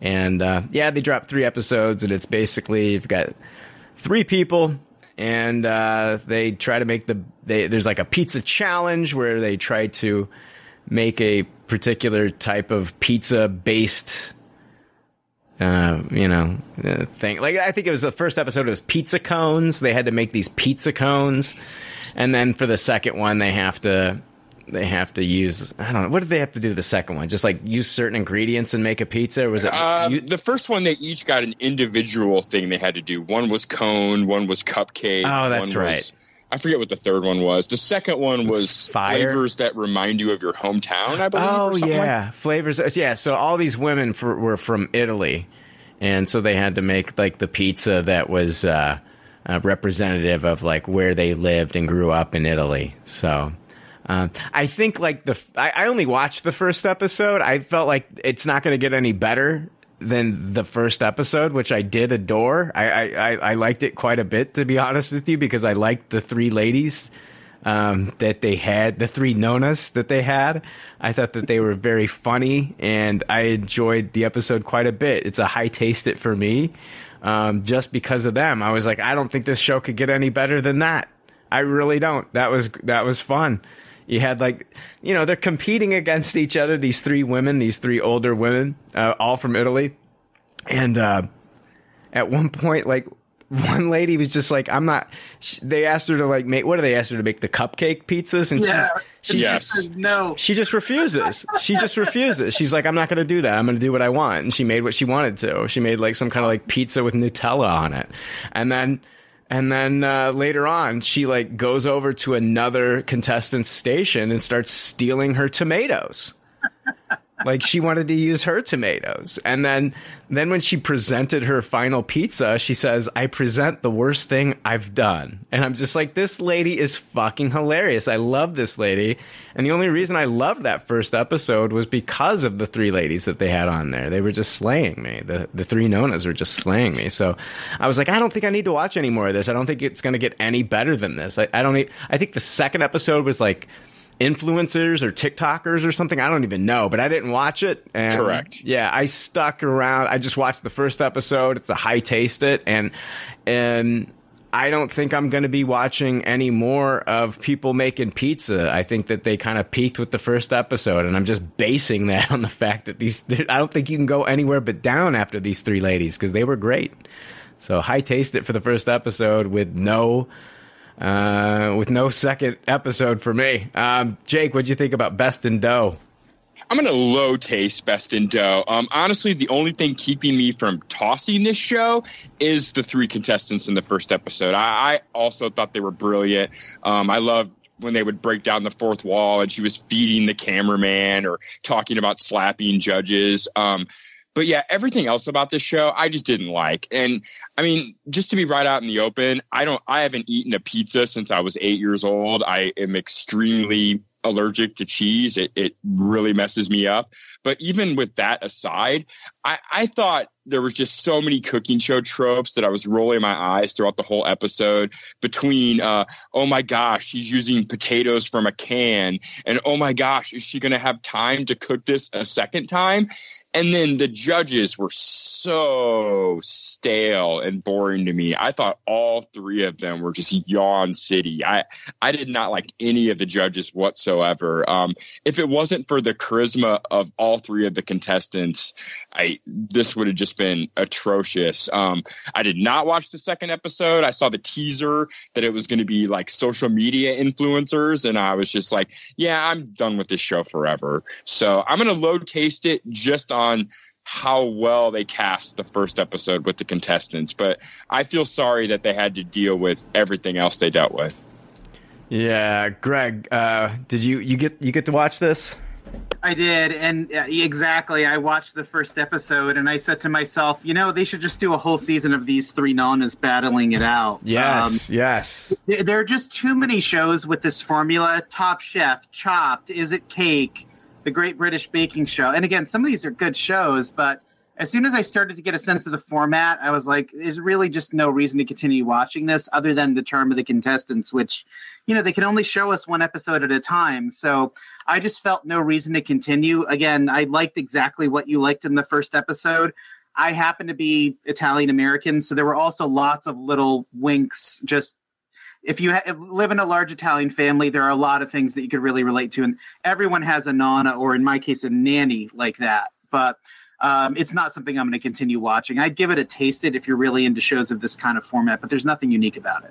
Yeah, I I I just really enjoyed the first episode because of them. Um, I thought that they were so much fun. And Greg, I'm with you. I would watch a show with just the three nonas, man. Give me a whole season of them. That would Yes. be great. Oh, so they were so fucking great. Yeah. so one of them talks about being from Calabria. That's where my family's from. a part of my family. So like little things like that, and you know what the cooking style from that area of Italy is from. I mean, these are things I heard over the table on Sundays growing up. So it there were definitely those were really authentic nanas on that first episode. That was legit. Oh man. What? Hey, what's the, like? So, uh, like, what's your favorite Italian food, Greg? I'm curious. I mean, like anybody else, it's just it's just macaroni. You know, I mean, there's my wife makes uh, sauce every Sunday. It's just like part of what we do. And ironically, her sauce tastes exactly the same as my grandmother on my dad's side. It's not why I married her. That would be weird, but um, she makes amazing sauce. And it like the way that you make sauce is sort of like your family's fingerprint. It is. Um, my grandmother on my mom's side used to make it with raisins in it because that's what my grandfather liked. It's kind of a weird thing, but it was hers. And like those smells coming from the kitchen, they just bring you right back. It's Mm. an amazing thing. It's just part of who we are, you know. But ultimately, anything that has sauce on it, that's that's um, really what our heritage is all about. Yeah. Oh man, I love pizza. I love fucking pasta. It's just that's the yeah. Those those are the things that fucking pack the pounds on me, man. So, Yep. yeah. Um, Greg, I don't know if did you get a chance to watch X or Pearl this week? I watched both X and Pearl. Fucking a thank you, Greg. I can't. I don't have Yeah. to talk about this alone. Um, I saw X. I absolutely loved it. It's uh, the horror slasher film by Ti West, and we I reviewed that on a previous episode. What did you think about X? I really liked West. Um, if I was going to review West, I would give it the X. highest X. X. What, what did I say? You said West. Oh God, sorry, I've been drinking. I really liked X. I would give it the highest of tasteds. The highest, highest of tasteds. It really captures this incredibly, um, you know, just the '70s so well, and all of the exploitation of the '70s really in one brilliant package. It's still a traditional slasher movie, but um, a really, really good, well-made slasher movie. And the reason that Greg is talking about X and then we're going to be talking about Pearl here in a moment is because Pearl is actually a a prequel uh, to to the movie X. So um, it's uh, you know in the, in the X movie you've got this older couple on a farm and the, and the woman. This is her story. This is how she became the way she was. Uh, trapped on her family's isolated farm, Pearl must tend to her ailing father under the bitter and overbearing watch of her devout mother. Hoping for a more glamorous life, Pearl's ambitions, temptations, and repressions all collide to horrific effect. It's a psychological slasher film directed by Ti West and co-written by West and Mia Goth, who reprises her role as the title character. And um, yeah, man, I uh, I fucking loved this. Oh my god, I really enjoyed this movie quite a bit. I did not think it like um the it, the movie like the farm it looks beautiful. It reminded me of like like like when uh, it reminded me of like seeing Judy Garland star in The Wizard Yeah. of Oz. The way that the farm looked and and she even looked a little bit like Judy Garland in certain points. And then it just takes like this dark turn. She's taking care of her father who's sick and her mother's taking care of him as well. And she's just miserable. She's this girl who has dreams and aspirations. She wants to be um, a dancer. She wants to be in the movies dancing. And her mother just kind of wants to keep her there on the farm to take care of things. And her father and and her and her husband is, you know, in uh, in in the war and so he's gone and she just feels trapped. She meets this kind of she meets this new man at the uh, theater. He runs the projector. And so there's a little bit of a, a flirting going on between him and her that happens in this movie. And you know it's you, you kind of have to see what happens in her life to make her turn into the person that we see her in in the movie x. And i think this movie does a really great job. I don't want to spoil a lot because I know this is a very popular A24 movie when it came out, and so I'm sure a lot of people. It's only been out in the theater for about a week now. I'm sure a lot of people are wanting to watch this one, maybe not in the theater, but like rent it. But I don't think that you're going to be disappointed. I think it's a it's a not only is it fucking a great slasher film, but it's also a fucking it, it's a beautiful looking movie. Um, I can just I, for me, Greg, like one of the standout scenes for me, and I'm not gonna and I'm gonna say something here, but I'm not gonna spoil. it. It's just like I know what you're. I think I know what you're going to say. The monologue. that was great. I was talking about like uh, coming out of the house with the axe. Oh my god! So go to see these Ti West movies not to be scared, but for the tension. Yeah, I mean, incredible tension. So again, I'm not going to spoil anything. I think I saw one of the best monologues I have. I I'm trying not to have recency bias here. yeah. One of the most impressive monologues I have ever seen is in this movie. It's a very, very long monologue. This is like the Daredevil season one hallway scene of monologues. yes, it is. Oh my And god. As this model, if anyone's seen a horror movie, you know, you're talking to the characters in your head. You're like, get out, get out, get out. As this monologue is going on, which I have to research, I don't know how long it was, but it's long. And it's brilliantly delivered by Mia Goth. I'm sitting there going, get out, get out. And as she's delivering this monologue, the tension is growing and growing and growing. And you're waiting to sort of see when she explodes.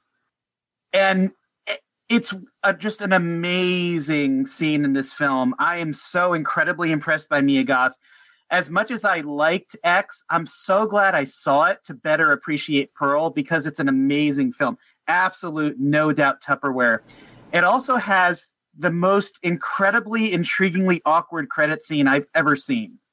Um, really brilliantly awkward credits. What I would say is stay for the credits, and a lot of people are going to send me hate mail because they'll be like, "You made me stay for that," but it's the most uncomfortable credit scene you've probably ever seen. Yeah, yeah.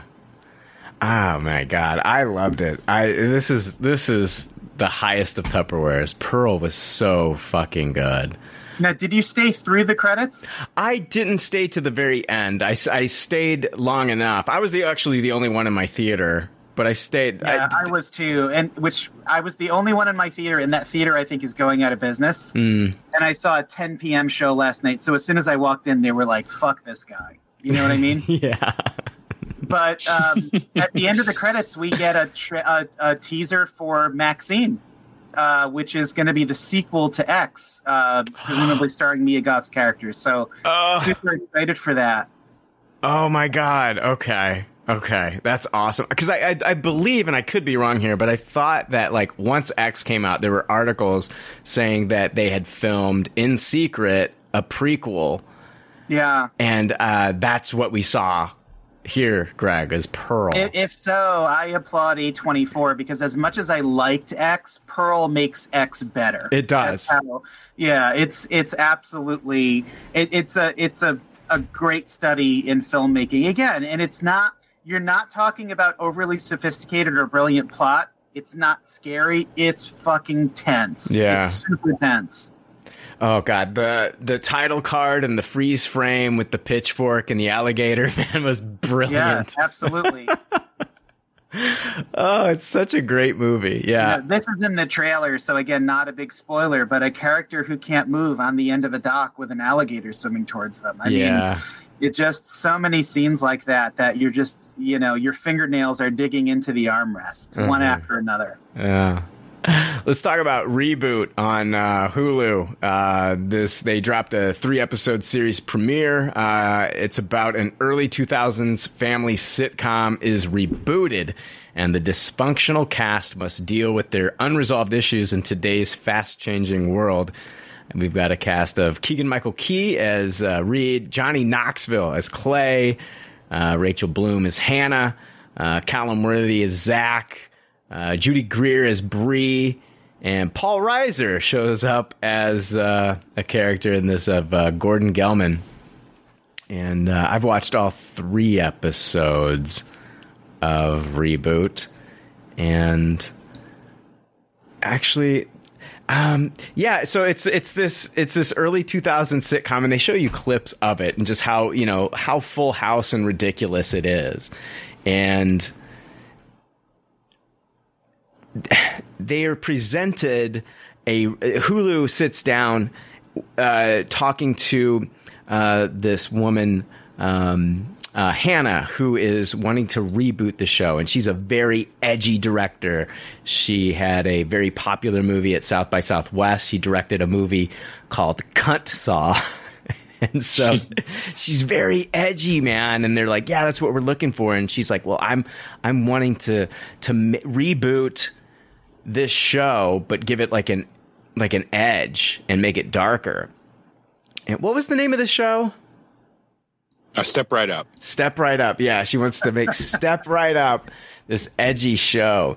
And, um, you know, talking about the main character in the show having a dark secret that you'll find out at the end. And, and they are all for it. They're all for it. Well, things kind of go, uh, things kind of get a little fucked up because uh, we find out, I guess, minor spoilers here for the first episode that um, the original creator of the show was her real father who left them, left her and her mother, and he's played. It's played by Paul Reiser, and so she was basically wanting to reboot his show, but in but put his his real story into this about how he has a dark secret and how he has like another family and that he abandoned and and so that's kind of like where like the first episode ends and um I like that. I actually loved this show.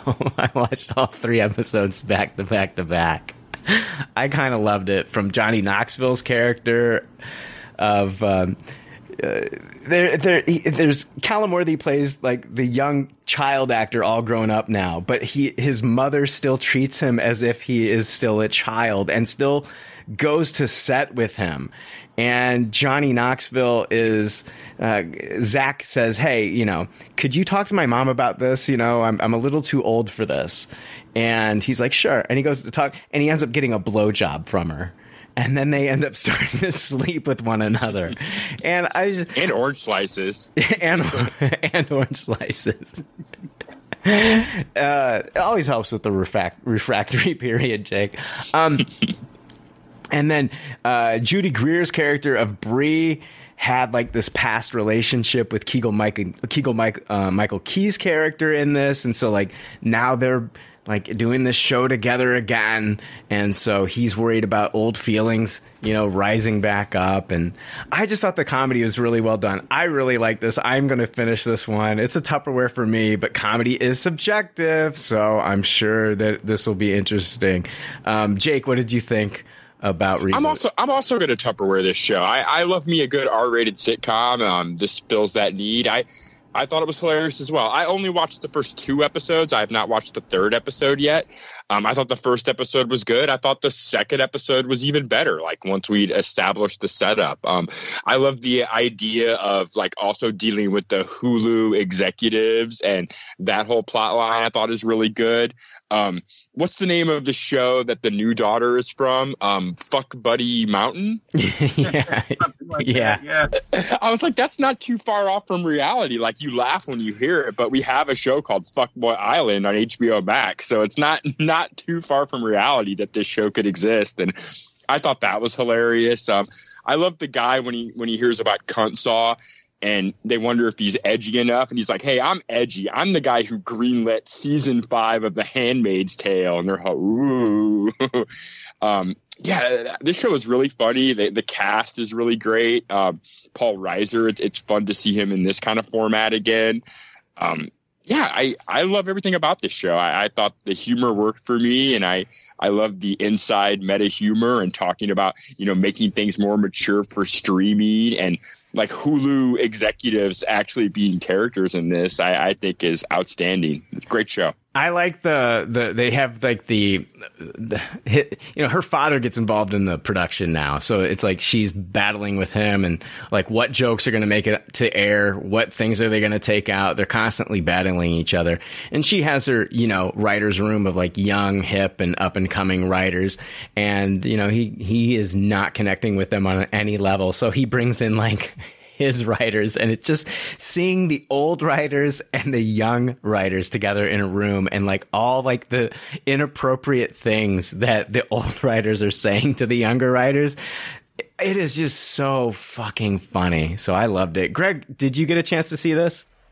I did. I saw I saw one episode and I really enjoyed it. Again, I I'd give it a high taste it, and that's just because again, it's a first episode can only do so much. But I found myself laughing out loud more than a few times, which is a, a great sign. Again, pretty much for all the reasons you mentioned. I think the funniest thing is for me was when we see the theme song of the actual set. What was it? Step right up or something like that, which is an incredibly '90s name for a show, but they nailed the theme song and the opening theme, and, like the montage, so well. Just the feel of those ABC, what was it like ABC Friday nights when you had Full House and Family Matters and all of those shows around that time. Um, so a lot, a lot of great laughs. I'd give it a high taste. It. Yeah. Okay. Yeah. Uh, If you were, if you're wondering, like, why haven't we heard Matt's opinion on any of this? Well, the rest of the shit and good pop, bad pop, Matt doesn't have available over there. So I, Which Matt- is a shame because I really wanted to watch Reboot. I watched the trailer for it and it looked really, really good. Yeah. And I was quite gutted that I couldn't get to watch it. It's- so I, I'm sure it will be on Disney Plus in a couple of weeks over here. yeah, yeah, definitely check it out. It's fucking. I think it's really good. So I'll be watching this week to week because I got a kick out of it. I.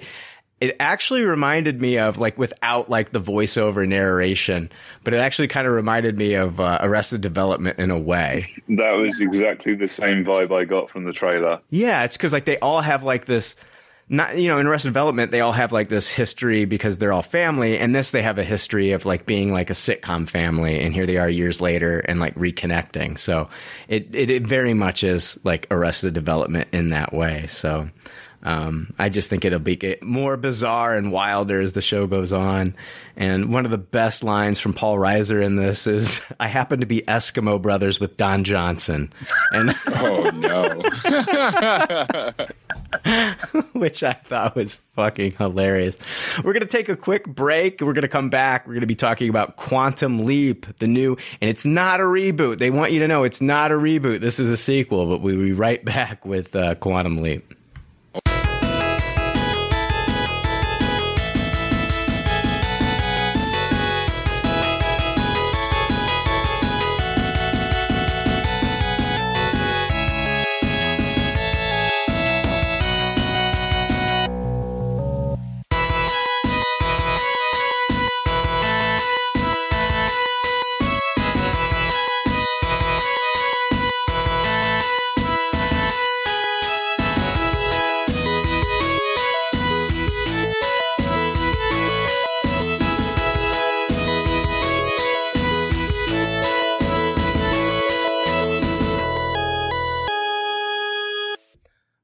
We are back, and yes, we are talking about the uh, sequel show to uh, Quantum Leap. The original show ran from 1989 to 1993 and told the story of Sam Beckett, a scientist who finds himself trapped in time after a botched experiment, forcing him to leap from body to body.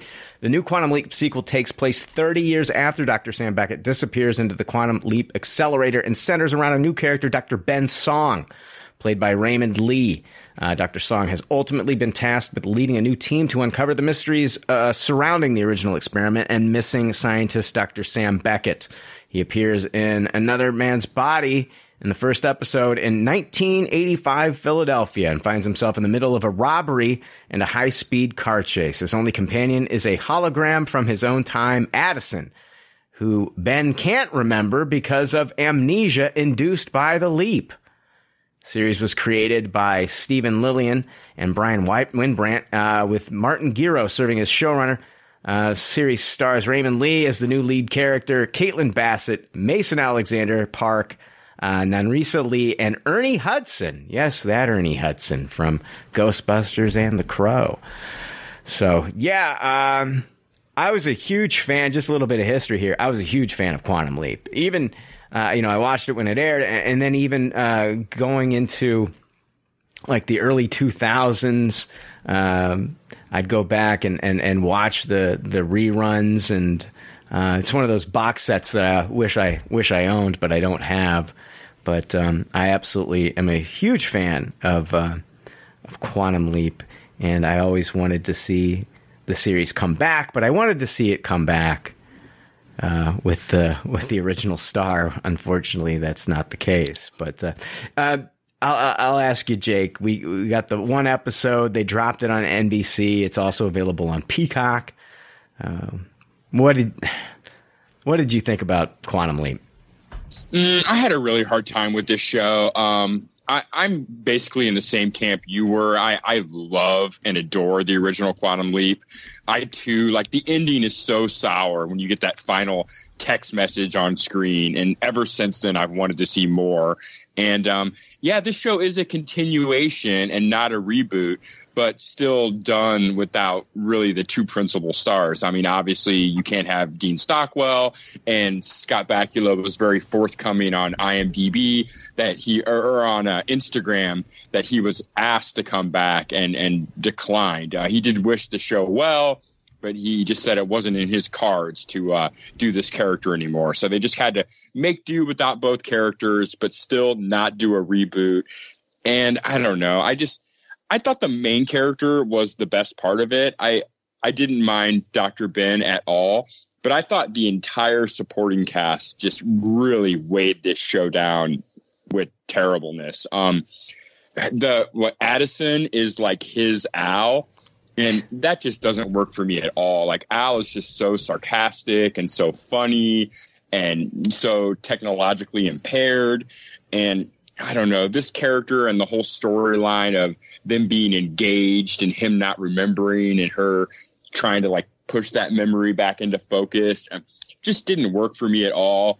I thought Ernie Hudson and all the people that work for him were just pathetic. Like the worst scene in the episode was the scene where Ian has like an anxiety attack and has to step away. And I'm like, what the fuck kind of quantum leap continuation is this? I just do not care about this at all.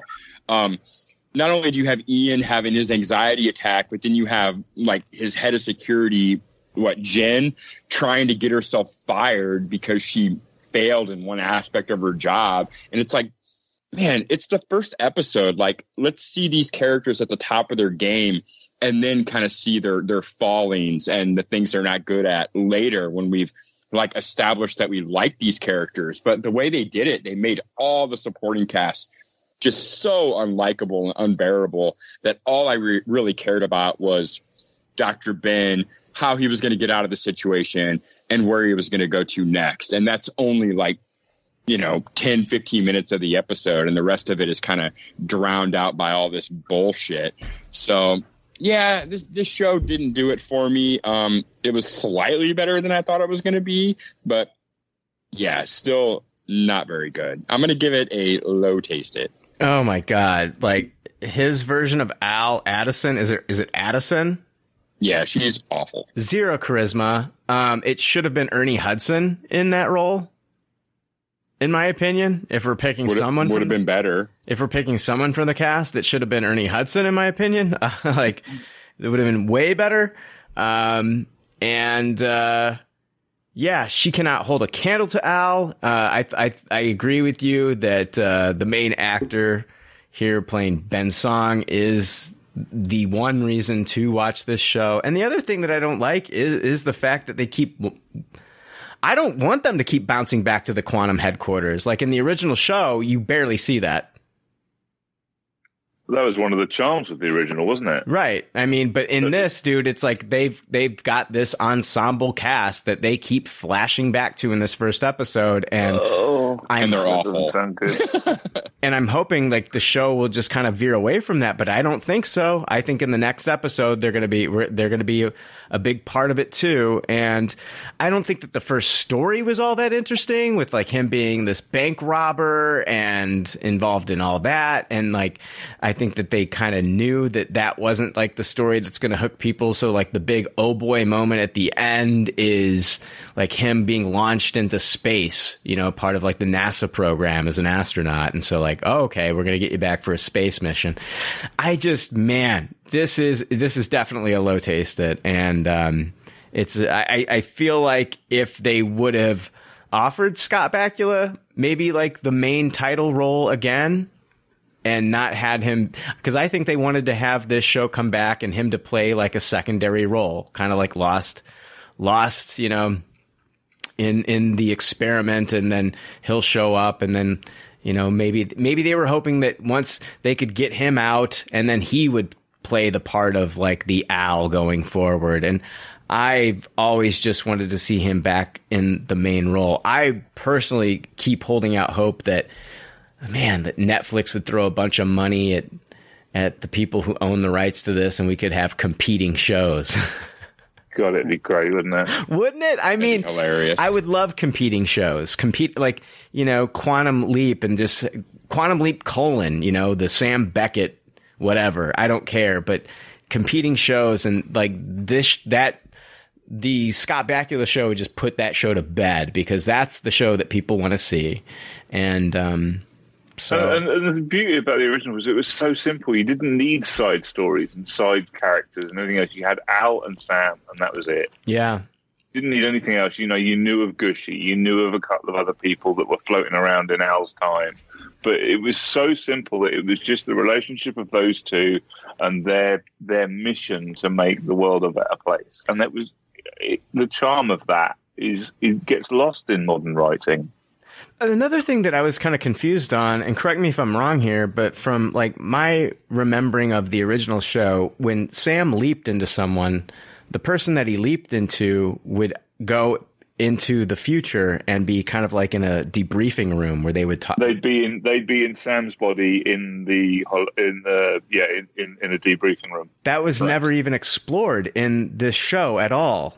And It feels like that's not happening here. Well, And I mean, how, yeah, that's how that's how essentially Al would give information to Sam because yes, essentially Ziggy in this show is a fucking iPhone. Do you know what I mean? yeah, Like, yeah, which is one of the pieces of charm that's kind of gone from this version of it. Sorry. no, I want to hear your thoughts, Greg. Get in here. Yeah, I mean, I I really loved Quantum Leap. Also, growing up, I watched it in real time as appointment TV. A couple of episodes that really stand out in my memory. Um, there was the episode where Sam leaped into a chimpanzee. That was Yeah. freaking fascinating. There was the episode where he leaped into Lee Harvey Oswald. Yes, that was amazing. That's was a scary episode. Yeah, and it ends up that he was again thirty year old spoilers. He was supposed to save Jackie and not JFK. uh, yeah. Um, he ends he ends up saving Jackie, He And does save Jackie, yeah. yeah. and then Uh, also, yeah. Go ahead, Brian. I'm sorry. that's one of my favorite episodes as well. And Classic. Isn't that a two-parter? yes, It was it was either a two parter or like an extra long. It was like an event. No, it, you know, it was a two-parter. It was a season finale and a season and a season opener, Yeah. I believe. Correct. Correct. I I also remember love the on my episode. parents' bed watching that.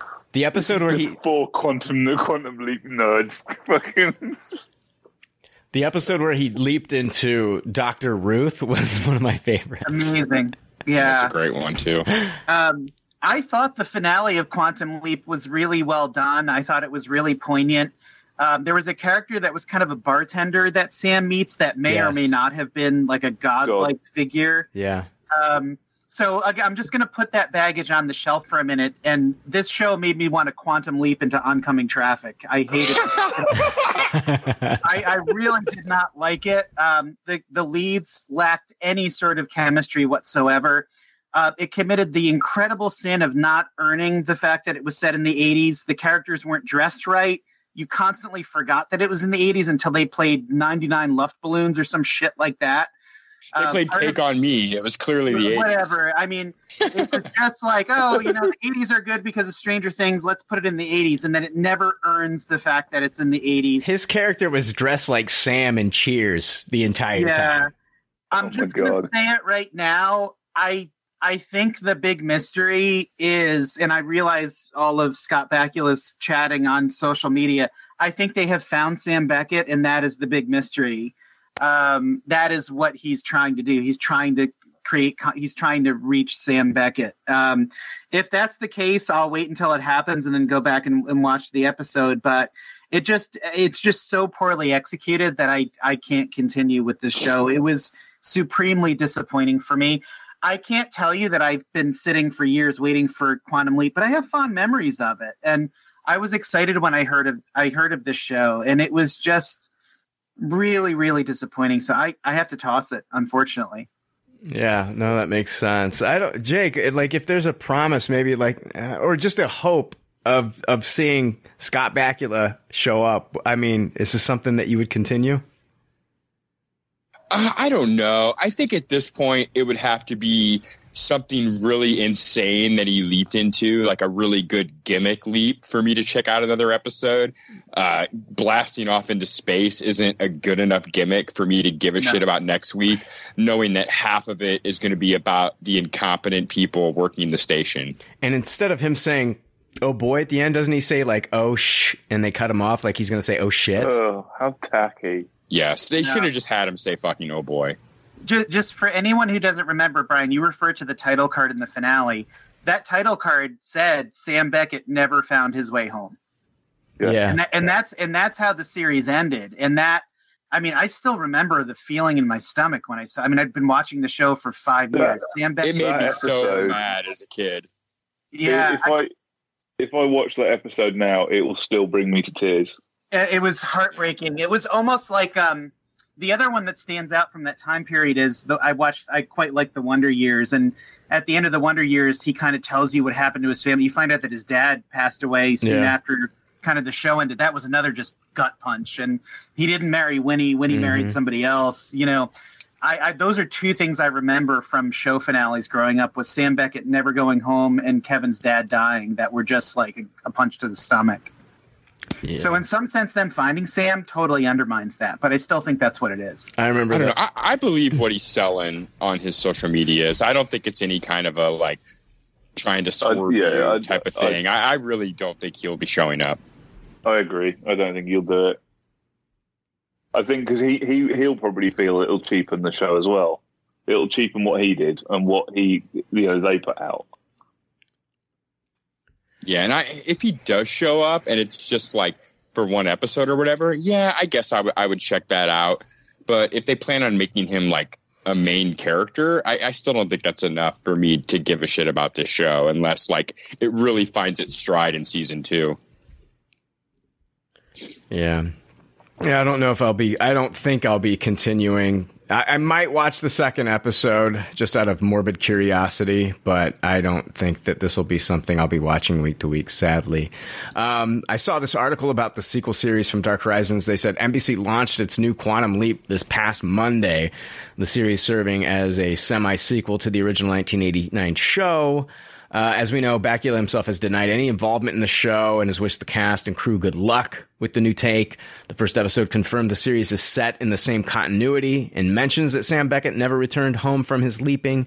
That being the case, the new take brings up an immediate question in regards to Ernie Hudson's Herbert Magic Williams character, who runs Project Quantum Leap in the new series. Uh, in the old series, Sam jumps into the body of a much younger Herbert Magic Williams in a third season episode. That episode unfolds during the Vietnam War with Sam as Magic saving the life of his older brother, Tom Beckett. That brings up the obvious question as Hudson is playing the same man as the one in that episode. Does he remember Sam leaping into him a few decades ago? Speaking with Collider showrunner Martin Gero says the fourth episode of the reboot will tackle that question head on. Quote, Magic does explain from his point of view that leap. Ernie gives this phenomenal monologue. It's so beautiful. It might be my favorite scene of this first chunk of episodes. It's really, really special. Um, Gero also says that Deborah Pratt, the original series co-creator and voice of the AI uni, uh, unit Ziggy on that show, is not only an executive producer but has very much been on hand for filming. "Quote: She's been a real connection to the past show and is there every day with us. As a fan of the original show, I don't want to anyone to mess it up." To be able to save De- to have Deborah, she's been banging this drum for 20 years, being like, "We got to bring the show back. It's so exciting, not only to do it, but to be able to do it with her." I just the the Ernie Hudson of it all, him playing the magic character, and the fourth episode has me intrigued. That's enough for me to watch that episode. I have to admit, that's a that's a pretty cool callback. So I'll watch that episode. Do you remember that episode? It's I one of think my the Vietnam favorites. episode was another. Yeah, I I, feel like that was another double. It was a it was a two parter. It was Yeah. great. He was at the the basketball game. yeah. Yeah. That that was around the time that China Beach was popular. So I want I want to say that they kind of tried to leverage off of the popularity of that show. So they did like a Vietnam episode. Oh yeah. Uh, what was that other Vietnam show that was on at the time? I used to fucking love it. Uh, China Beach was Dana Delany. Uh, I can't remember the other. Hold on, I'm gonna pause. Do you guys remember Tour of Duty? I don't remember I, that. I don't. Really? Oh, I think it went on for like four seasons. Three seasons. Ran for three seasons on Wouldn't- CBS. Wouldn't have got it here. Oh, Tour of Duty was fantastic. I loved that show. That was one of the shows that I would watch with my dad every week. Fantastic show about the Vietnam War. I don't remember this. Yeah, I don't know. The Ernie Hudson stuff is interesting, but like as we've talked already, they're not doing the same thing where the person who he leaps into is there in the future with them. And so it seems weird that they would do an episode like you're describing.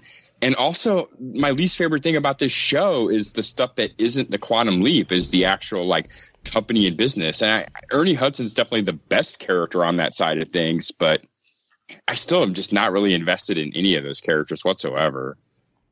I hear you. I guess I don't know. Yeah, this is it's not the quantum leap that I grew up with and loved. So it's just a it's just a cheap ripoff in my opinion, sadly. All right, let's jump into the next thing. Uh, Meet Cute uh, is a movie that dropped on Peacock. Uh, Sheila, a young woman grappling with suicidal thoughts, discovers that a tanning bed in a nail salon is a time machine. Traveling back 24 hours, she relives the best date of her life over and over, only to decide that her boyfriend, Gary, needs some fixing. Unaware that meddling with the past could ruin the future, Sheila goes even further back in time to turn him into the perfect man, even though he was already pretty perfect. It's directed by Alex Lehmann. It stars Kaley Cuoco as Sheila and Pete Davidson as Gary. And um, one of the quotes in this uh, in this show is he was talking about how he dated this girl named Amber, and she said nothing good ever came from a girl named Amber. And uh, I used to date Amber, and I can 100% agree with that. So just wanted to get that out of the way. Um, uh, Jake, you and I were the only ones, I believe, that watched this movie this week. What did you think about Meet Cute? I thought this was a pretty fun movie. I'm going to give it a high taste it. Um, yeah, I liked the time travel physics involved. They were they were just enough to make sense, but just loose enough to uh, have some comedy because of them. I thought both uh, Pete and Kaley did did very good performances. Um, and yeah, it's always a good sign to me when the second half is better than the first half. And I thought that that is definitely what happened here. I thought it was a little bit of a slow start, but by the second half, I was fully invested in both these characters, what it was going to take to right all the wrongs. Um, you know, I was biting my fingernails the whole time, wondering if Pete's character had already used a time machine, was going to use the time machine. And there's a lot of built in intrigue involving that that I thought worked really well. Um, but I got to say, my favorite character in this whole thing was uh, June at the nail salon. I, I thought almost every line of dialogue they gave that character had me just cracking up. And uh, yeah, I think if you don't take it too seriously, this is definitely a very, very enjoyable movie. It's a, a very brisk 90 minute movie. And um, yeah, I, I liked it quite a lot. I loved it. I'm going to give it a Tupperware. I thought that, and really it comes down to um, the added suicide story, the sui- her you know her character having you know Sheila having suicidal thoughts and how they handled it. I think that they handled it really well. You know, like with uh, with her character and confronting Gary and and Gary always kind of like she would she would go out on a first date with Gary and then by the end of the date she would explain that she's done this so many times with him and and he would do something to upset her and she would just watch him leave every night. And then so she'd be like oh no big deal. I'll just go back the next day and have the best date of my life all over again and you won't remember any of this. And you know like there's but there's this you know there's a moment in this where she's where she really kind of like uh, opens up and and talks to him about how she's feeling, and you're kind of you know you're just waiting you're just waiting to see how the character is going to react each of these times. I I loved it. I thought it was I loved this movie. I thought Kaley Cuoco and Pete Davidson were great together. They had really good chemistry and just I thought it was goofy enough like with like the tanning bed being this time machine that you could go back and spend 24 hours in any time period if you wanted to was just like silly enough like you know hot hot tub time machine. But but with like this whole like suicide story I thought was really really handled well in this. Um I Yeah, some of the dark humor in this was absolutely hilarious. Like the fact that she had to kill herself every time she went back to the past. Yeah. That stuff was so dark, but so funny. Yeah, she had to. She was running herself over every day. I loved it. I loved this movie. I thought it was fantastic. I really like. It's meet cute. You know, you look at the title and you're thinking this is just going to be some silly rom com, and in a way, it's got rom com fucking. There are little, you know, some rom com tropes, but man, they add they add the time travel. They they add you know the killing.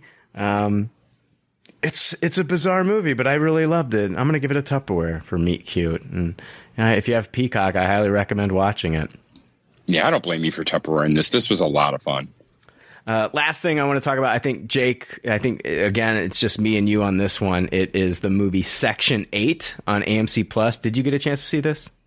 I did watch this. Former Special Forces soldier. Uh, it's uh, played by Ryan Kwanten. Uh, his character of Jake is pulled out of prison after the two people he loved the most are gone. He recruited. He was. He's recruited by a secret organization called Section Eight, which is sanctioned to eliminate any threats anywhere in the world. Um, and uh, it uh, he's uh, um, he avenges the death of his wife and son, and then is sent to prison, pulled out by Section Eight, and then uh, uh, Sam Ramsey, who leads Section Eight. Uh, he's he recruits him into the secret agency and sends him out on these on these missions, and um, uh, you think things are gonna, you know, he's gonna get out and things are gonna be okay for this guy, and then he starts to, uh, uh, he has second thoughts on like just killing people, you know. Um, he, he hesitates, and so now Section Eight is after him. The movie also stars uh, Ryan. It stars Ryan Kwanten, Dolph Lundgren, Dermot Mulroney, and uh, Mickey Rourke, and then Scott. I love Scott Adkins. Scott Adkins is in this movie. Um, let me just, say Jake. Um, Mickey Rourke's performance in this is fucking.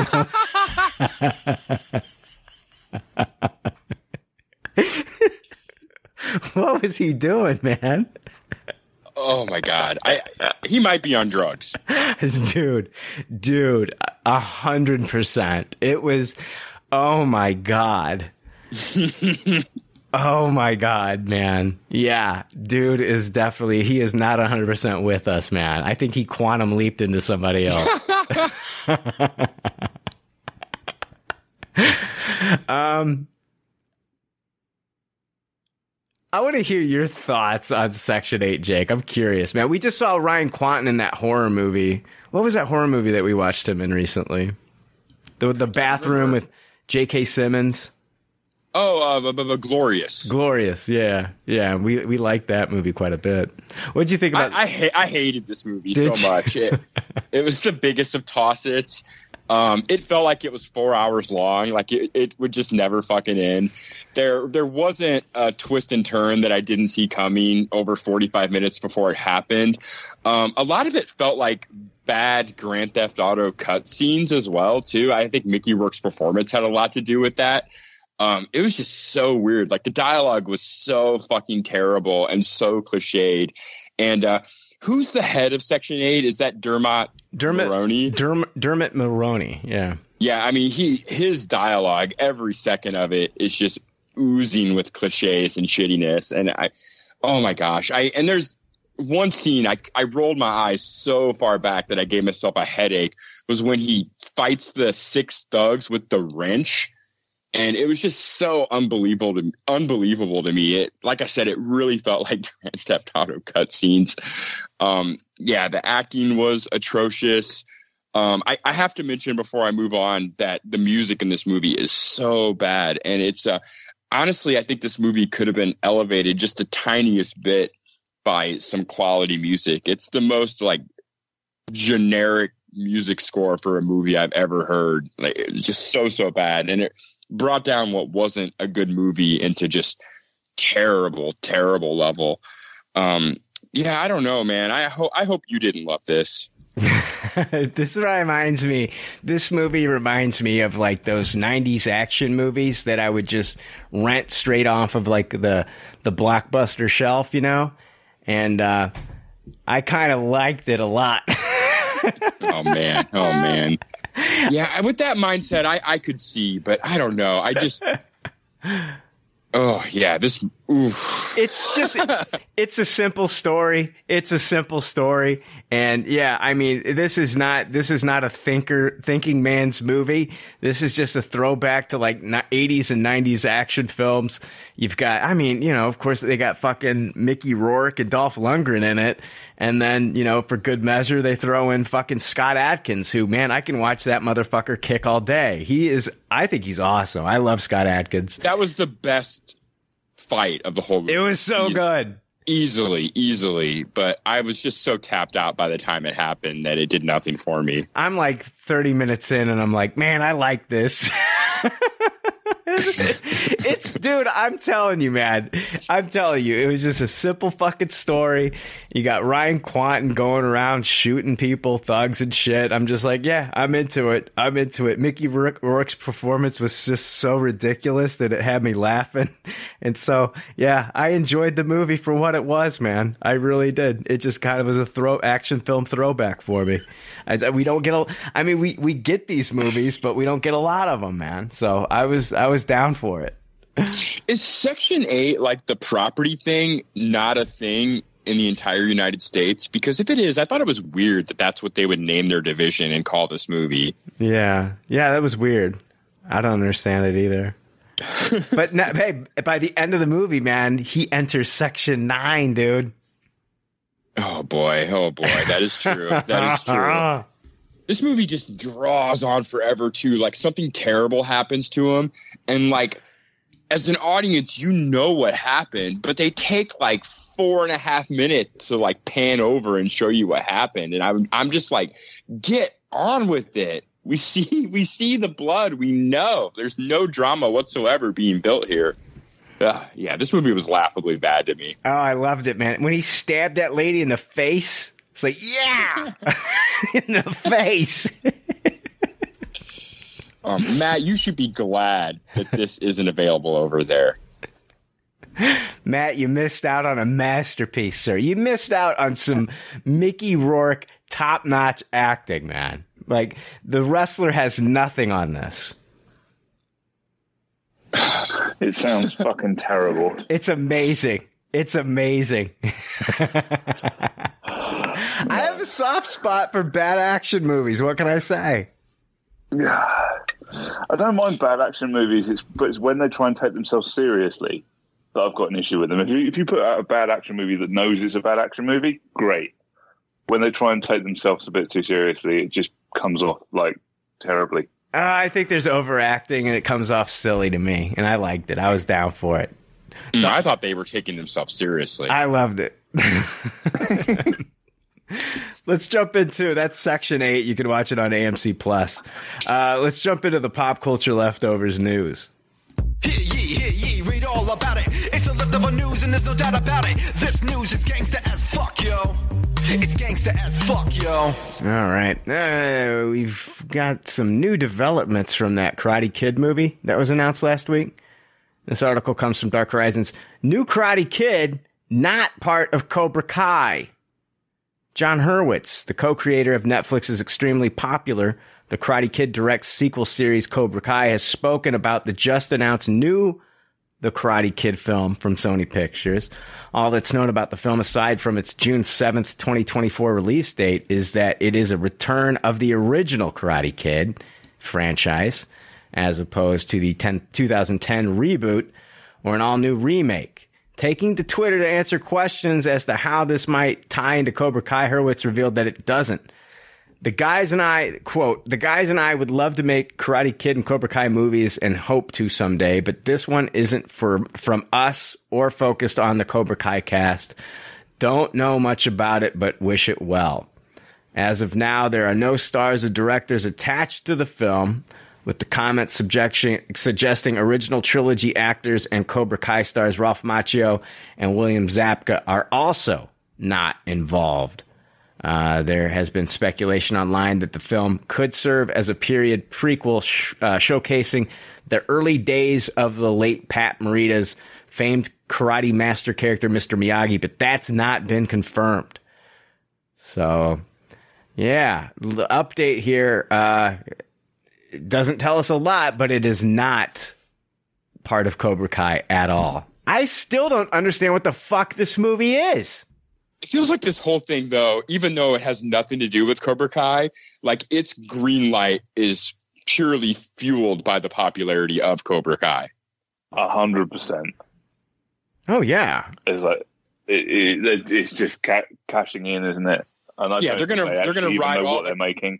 They're going to ride all the coattails, but they're they're not going to wear the coat at all. I mean, it isn't like I don't know anything about it, but I wish them well. The Hollywood version of "Go Fuck Yourself." I don't. Yeah, I didn't get that basically. joke.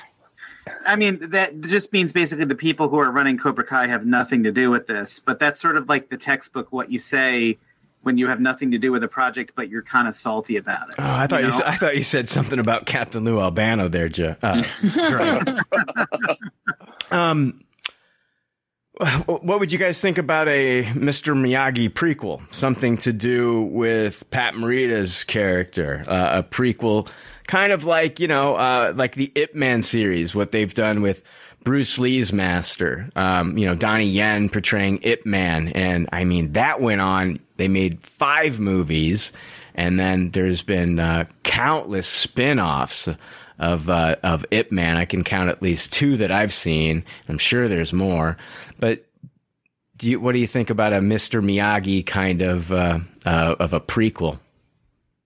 I would like that. Um, it could be done well, but it's all in the casting, right? Like, it, if they get someone good to play a young Mr. Miyagi that I can buy is Pat Morita at a young age, then I think I would fall into that fiction and enjoy the movie. But yeah, it, it's all in the casting for that to work.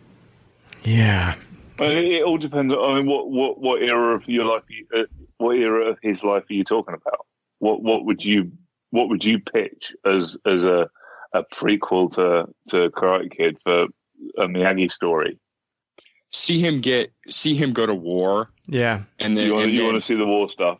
I want to see the war. I want I want like half and half. I want like the first half to be him at war, and the second half him him coming to terms with with what happened, and you know, kind of That, that's chaining quite heavy going for a Karate Kid movie, isn't it? I mean, that's you know, if they're going to do it, I would just I would suspect they're going to go right back to him learning karate from his dad. So you're going to get kind of a a real sense of a prequel to Karate Kid in that you know you get the passing of the torch. Do you know who I would? That's that's the classic thing they do. If they did a prequel about Miyagi learning karate, I'd be all in. That's a really neat concept. Do you? Well, uh, so how how young are we wanting to go with with the actor then? I mean, you- you're talking, you know, um, early teens, I would say. Okay. I was saying somewhere between like 19 and 26. Yeah. I'm just trying to think like who could play I I mean who could play a young Mr. Miyagi and really kind of Yeah. pull it off. I remember I was thinking like man if it, if this if they made this movie I'd say 30 years ago I would I would have I would have given it to uh, Ernie Reyes junior Mhm. That And it's that kid from Surf Ninjas and Red Sonja, he was incredible. Yeah. probably an expensive show because you're talking about, to Jake's point, pre World War II Japan too. So Well, this is a security- movie. This is a movie, I believe. Yeah, I'm Hmm, sorry, good movie. movie. So probably a pricey movie, all things considered.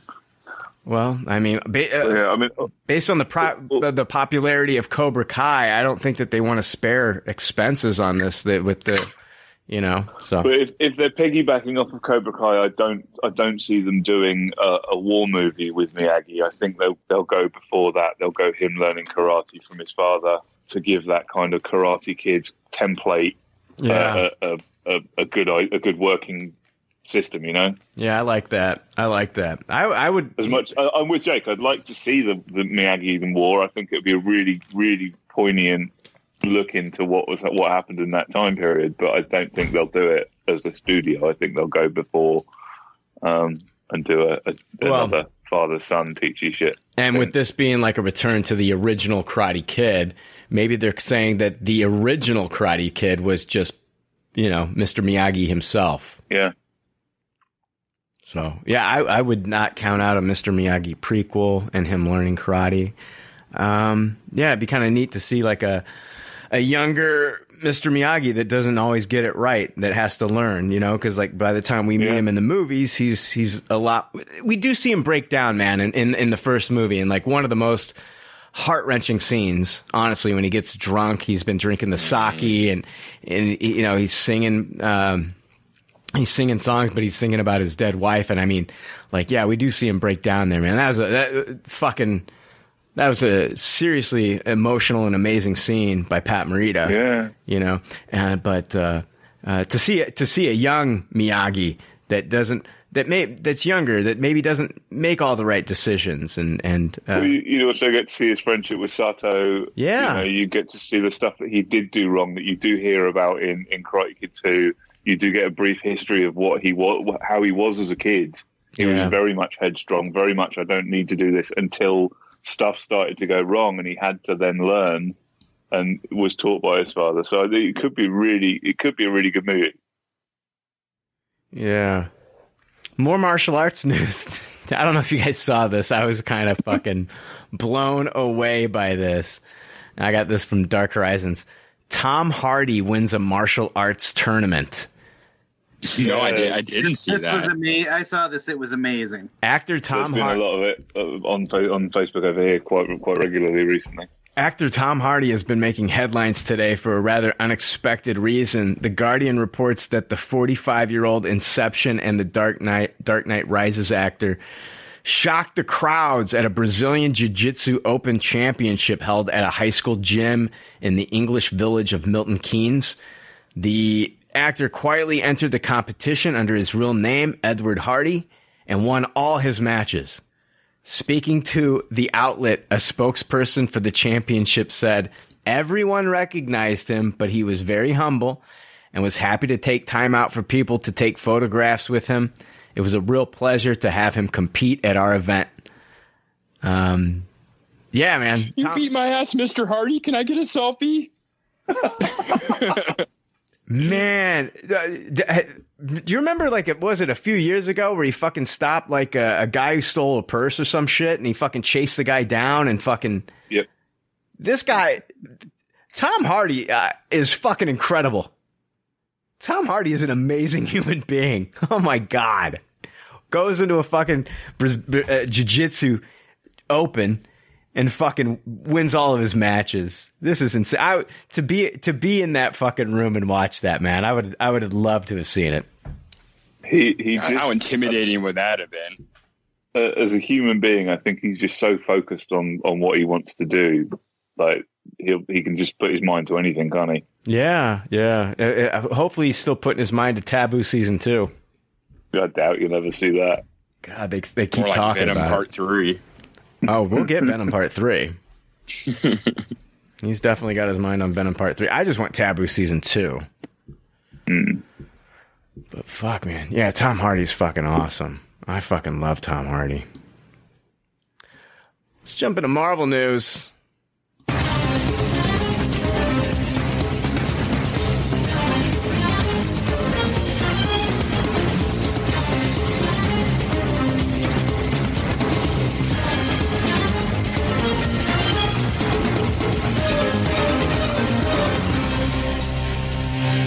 Marvel news.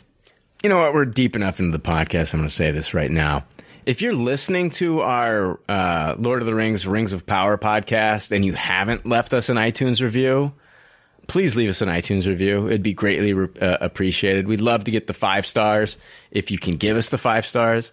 Um, if you don't think we're worthy of five stars, just don't rate us. But we'd love to get, we'd love to get the five stars. It'd be fantastic. We do. Put, I put a lot of time into the episodes. I know Jake puts a lot of time into the episodes. Joe and Billy were all putting a lot of time and diving into that show every week. And um, I mean, I'll spend you know five six hours in front of the TV breaking it down. I know Billy and Joe and Jake are doing the same. So uh, if you could please. Um, just leave us uh, leave us a review on iTunes, and hopefully that'll uh, you know get us a little higher in the rankings. That way, more people can uh, can can listen to those. So appreciate everybody. Yeah, that listening. would be awesome. Yeah, it it's a ton of work. I mean, and not only you know all the work that goes into the Ring, Ring of Power podcast, but then that cuts into the time to watch the stuff for you know this episode.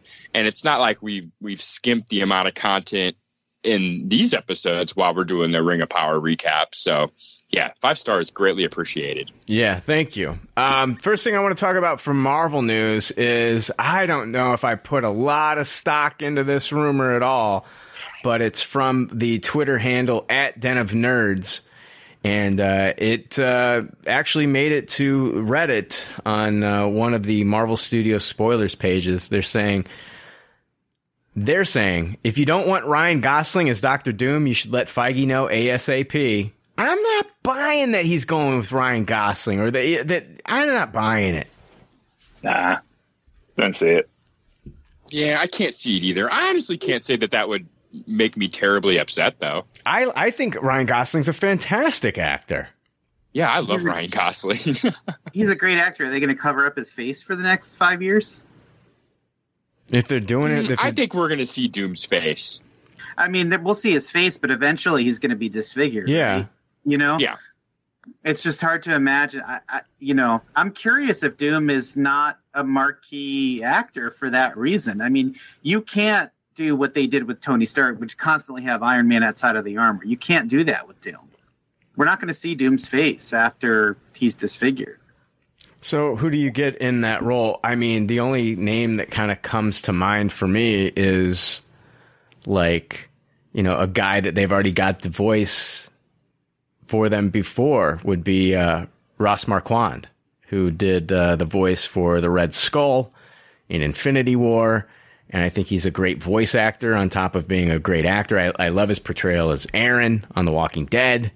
And, um, I mean, if you're just going to get a guy who's going to be comfortable just to be a voice behind a mask, Ross Marquand would be up there on the list. I'm not saying that's who they're going to get, but he'd be up there. It's I don't- really interesting. Go ahead, Jake. I was just going to say I'm not familiar enough with the actor to have a real valid opinion. I mean, obviously I've seen the the Red Skull portrayal, and there was nothing wrong with that. But yeah, I'm not a Walking Dead guy, so I really am not too familiar with, I'm with this speaking. guy. I'm speaking to his voice acting credits, and, and and what I mean by that is like he's very much like a a chameleon when it comes to voice acting. I'd put him up there with Mark Hamill as far as like his voice acting. So Okay. I don't know. I, I kind of want. Uh, I know Greg's saying that we don't need a big name actor because of what we're to do. You know, we're to cover his face and all that. But I, I kind of do want a big name actor for Doom. I, I think you can bring a lot out of it, even if you are, you know, covered with the mask. There's still plenty for it. And that just makes the acting even harder. Mm. It's interesting if you think about it. So we're getting Wakanda Forever on November 11th, right? And there's a lot of obviously rumor that you've talked about where Yeah. we're getting a post-credit scene with Doom. yeah, Time is sh- if they don't have this role cast, time is super short. I have to assume because they would I probably mean, we didn't have Thanos cast at the Yeah, I end. of mean, if they've already got him masked, I guess it depends on where they we're want. gonna, yeah we're going to hear the character or see just see the character. we might know? we might just see like you know like a gauntlet or something like that. a logo, a mask. Yeah, I It was just- just even be the mask or the hood. I was just thinking we, we might see like yeah like uh, you know part of the armor, not, not you know what I mean. So it's not like we even have to see like the final look of like you know the mask or anything. So Yeah, that leaked cinematic or animatic, whatever it's called, did show the full armor, but it was a placeholder and it was like generic Doctor Doom armor, you know. yeah, So, but it suggested we're going to see a full look at him. Yeah. We We might could also just see a. Doombot. Like a Doombot would be enough to establish we've got Doctor Doom, but still not be the real Doctor Doom. I mean, Yeah. Yeah. The next rumor comes from Casey Walsh on Twitter. And he says, when this finally gets officially announced, let's see who remembers where it was reported first. Just like Nova, Thunderbolts, X Men 97. And he's talking about She Hulk appearing in Captain America New World Order. He's calling it. He's saying She Hulk is going to be in Captain America New World Order.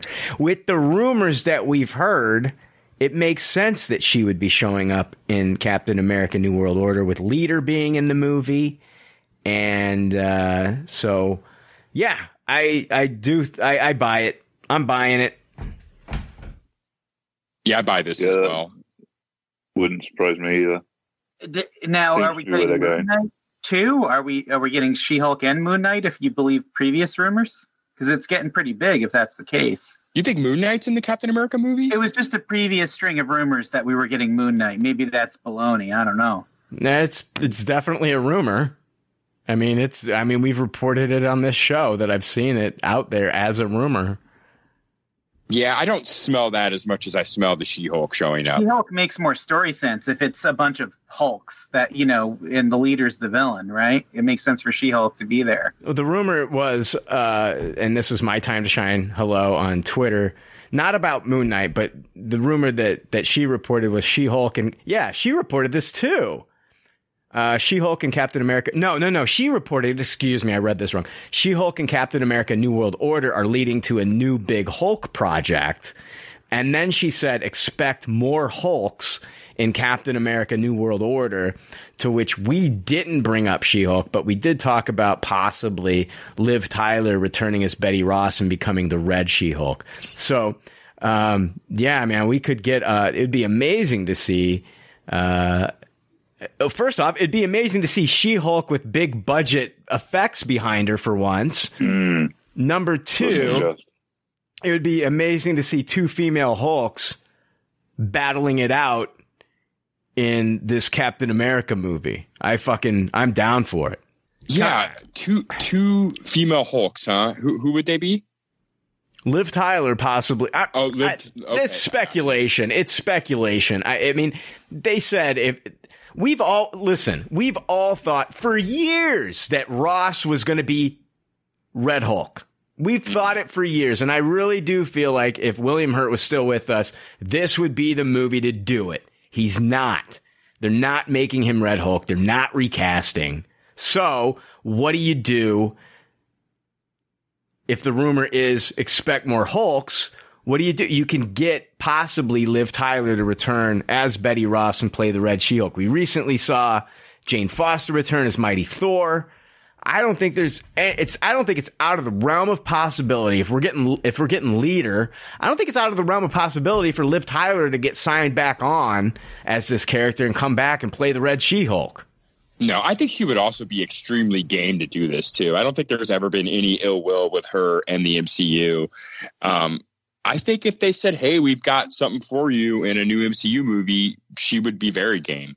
I can't see why she wouldn't. Yeah, I mean, between her and Natalie Portman, you'd think Natalie Portman would be the one that would be like, "No, I'm out. Forget it." Oh, oh, oh, 100%. Because you heard about so much like ill will about how she felt about her portrayal of her character in the first two movies, how she was pretty much a throwaway line in the Avengers movie. There was definitely lots of commentary from her about her distaste for what they did with her character. Um, yeah, I mean, you've heard none of that from Liv Tyler. Um, you know, she does a lot of fun projects too. Like she's she's game. I mean, this is you know, she did Armageddon, she did Lord of the Rings movies. I, I think this is right up her alley, and I think she would love to come back.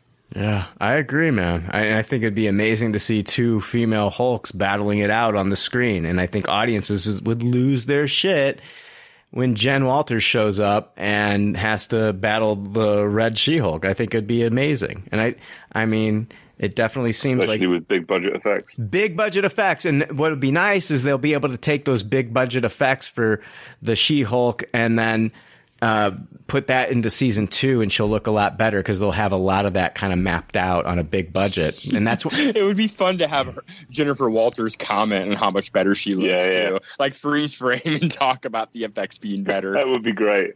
Yeah. It does. It does make me wonder a little bit. You know how they would always joke that like Captain America: The Winter Winter Soldier was like Avengers 2.1, and then Civil War was event like the Captain America movies were basically like very Avengers adjacent. If Yeah. will. yeah, like Yeah. Avengers Like, is stepping that- stones. Is is that what we're going to see? Where you start to see because you know there are no Avengers right now. Are you going to start to see the kernels of Avengers being reformed in this next Cap movie? I, I don't know. I, think all signs so. point to yes, because I mean we've already talked about how this could very potentially be a big Hulk jumping off point, and Hulk is very like Yeah. Right there, you know, entangled with all the Avengers storylines. Right. So I very much think it will be a stepping stone to the next phase of the Avengers. We're going to see our new Falcon in the next movie too. I assume. Yeah, and that'll probably floating be, around this week, hasn't it? Actually, that'll Yeah. pro- that'll probably be that Danny Ramirez actor, correct? Yeah. yeah. Yeah. And I'm gonna I'm gonna make a bold prediction. I don't think we get Bucky in this movie. I think obviously we're gonna get Bucky and Thunderbolts, but I wouldn't be surprised if Bucky's not part of Cap Four. I agree. I agree. Um, he might be in it for like a scene, maybe Yeah. like a phone call, or I, I definitely think at at least he'll get a name drop. Yeah, but he's got his own stuff going on maybe now. I think it'd be great if they did like a quick FaceTime. That way you don't Yeah. have fans. That's what I was smelling as well. like that way call. you don't have fans going, you know, where's Bucky in all this? Maybe Bucky is like, you know, like listen, and, and, and Bucky teases the Thunderbolts project to Sam, or he's got to be, or he can't even say anything, and he, you know, and Sam's like, why are you, why are you so secretive or something? So, yeah, Yeah, it'd be fun for Sam just to call him for advice. Like that'd be a great callback to where their relationship started and mm-hmm. where it ended up. Just Yeah. to see Sam being the one to reach out to Bucky for advice. do we get Falcon and Winter Soldier season two? I'm gonna guess no. I think we I- I- should. yeah. I'd prefer to see Isaiah Bradley's story personally. I, I just don't think we need another Falcon and the Winter Soldier season when we've got Cap Four coming. Well, Isaiah Bradley is showing up. Uh, Carl Lumbly's character is showing up in New World Order. Yeah, I just want I I still want to see his I want to see his history on screen personally. I just thought I- the I, thought the two leads. I thought you know Anthony Mackie and Sebastian Stan had great chemistry. I'd like to see a season two, kind of like you know after the event. Oh. I would I would like it. If the question is would I like a season two, then hundred percent yes. That show was a, a very welcome surprise to how much I enjoyed it.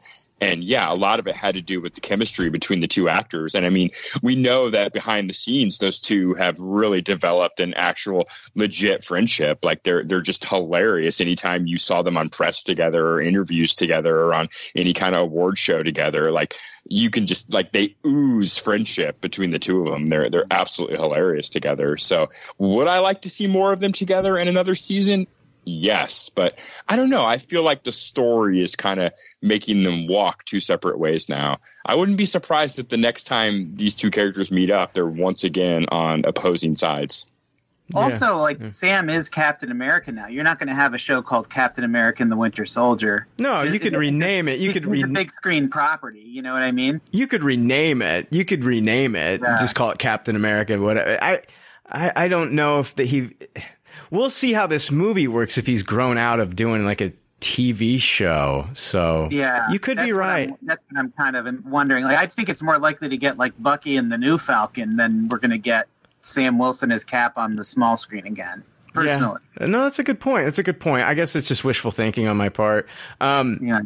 Well, the show that you kind of pitched, Greg, is interesting and a very heavy show. I wonder if that would be an like if they would put that on Disney Plus, like the Isaiah Bradley kind of, you know, uh, like a like a prequel series. I I I I'm down for it. I would love to see it, man. It'd be it'd be a heavy show though. Yeah, for sure. That's a good point. I do agree with Greg that I would like to see that actually like filmed like that story rather than just like some throwaway lines of dialogue explaining how he got to that point. I got some Echo details. Apparently, from a reputable source, uh, Geek Vibes Nation put this out on their website. Echo story details revealed, including Daredevil and the Punisher. So this is what they say in their scoop here. After the events of Hawkeye, fans were left wondering the fate of Wilson, Wilson Fisk, aka the Kingpin. Fans are wondering what would happen with Maya. We knew that Maya, aka Echo, would be getting her own Disney Plus series, though we were not sure if it would be a flashback or current timeline. Uh, thanks to a source close to Geek Vibes Nation, we have learned that the series will shift from the past to the present. The series will focus on Maya returning to her hometown to reconnect with her friends and family, but old enemies surface and are looking for Maya and Kingpin. The villains of the series will be the Black Knife Cartel, who want revenge on both Echo and Kingpin. Kingpin and Maya reunite to stop a common enemy. In the did you did you hear what I just said? Kingpin and Maya reunite to stop a common enemy. In the comics, the Black Knife Cartel was led by the sadistic drug lord Theodore Zarko. Uh, they were the suppliers for every known criminal organization in the United States. We will also see in a flashback how a car accident left Maya with only one leg and claimed the life of her mother.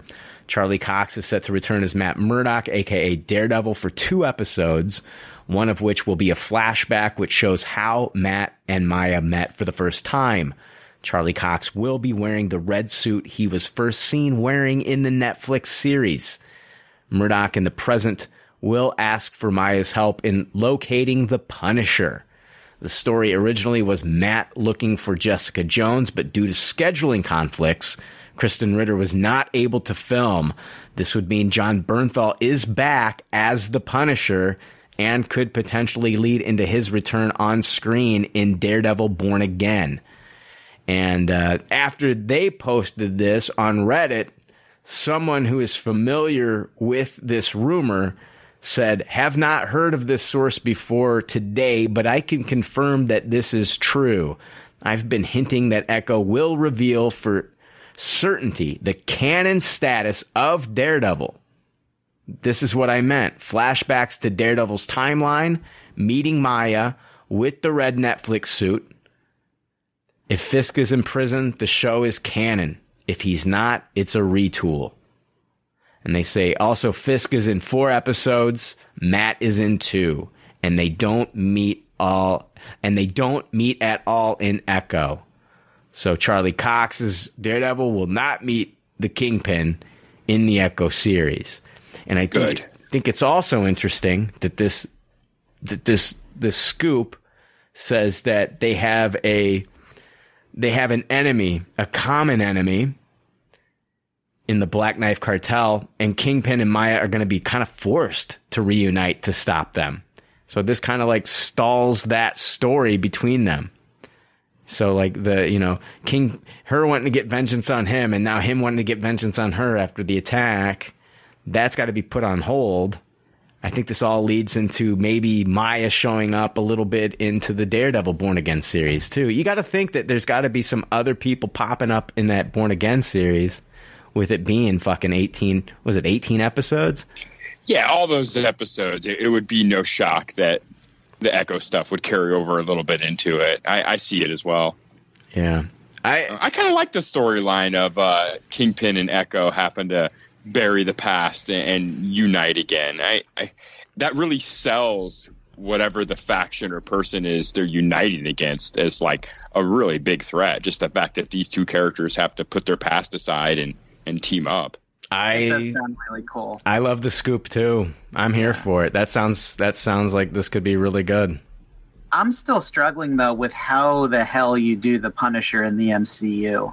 I just can't imagine how they pull that off. Yeah. You know, like at the end of this is something nobody talks about. At the end of Falcon and the Winter Soldier, if you notice, Bucky doesn't even use guns anymore. Did you notice that? Oh my god.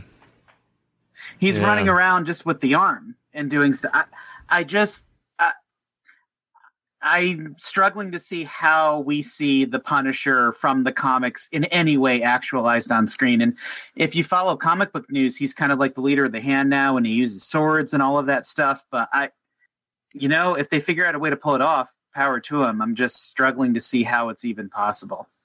I agree with Greg. Daredevil's one thing, but the Punisher, like every essence of that character is is rooted in R rated. Like almost every Inception. Yeah. I mean, other than when he meets Archie, it's pretty much all R rated. this isn't a political stance. It's problematic today. You know, there's just stuff there that's problematic, right? Yeah, exactly.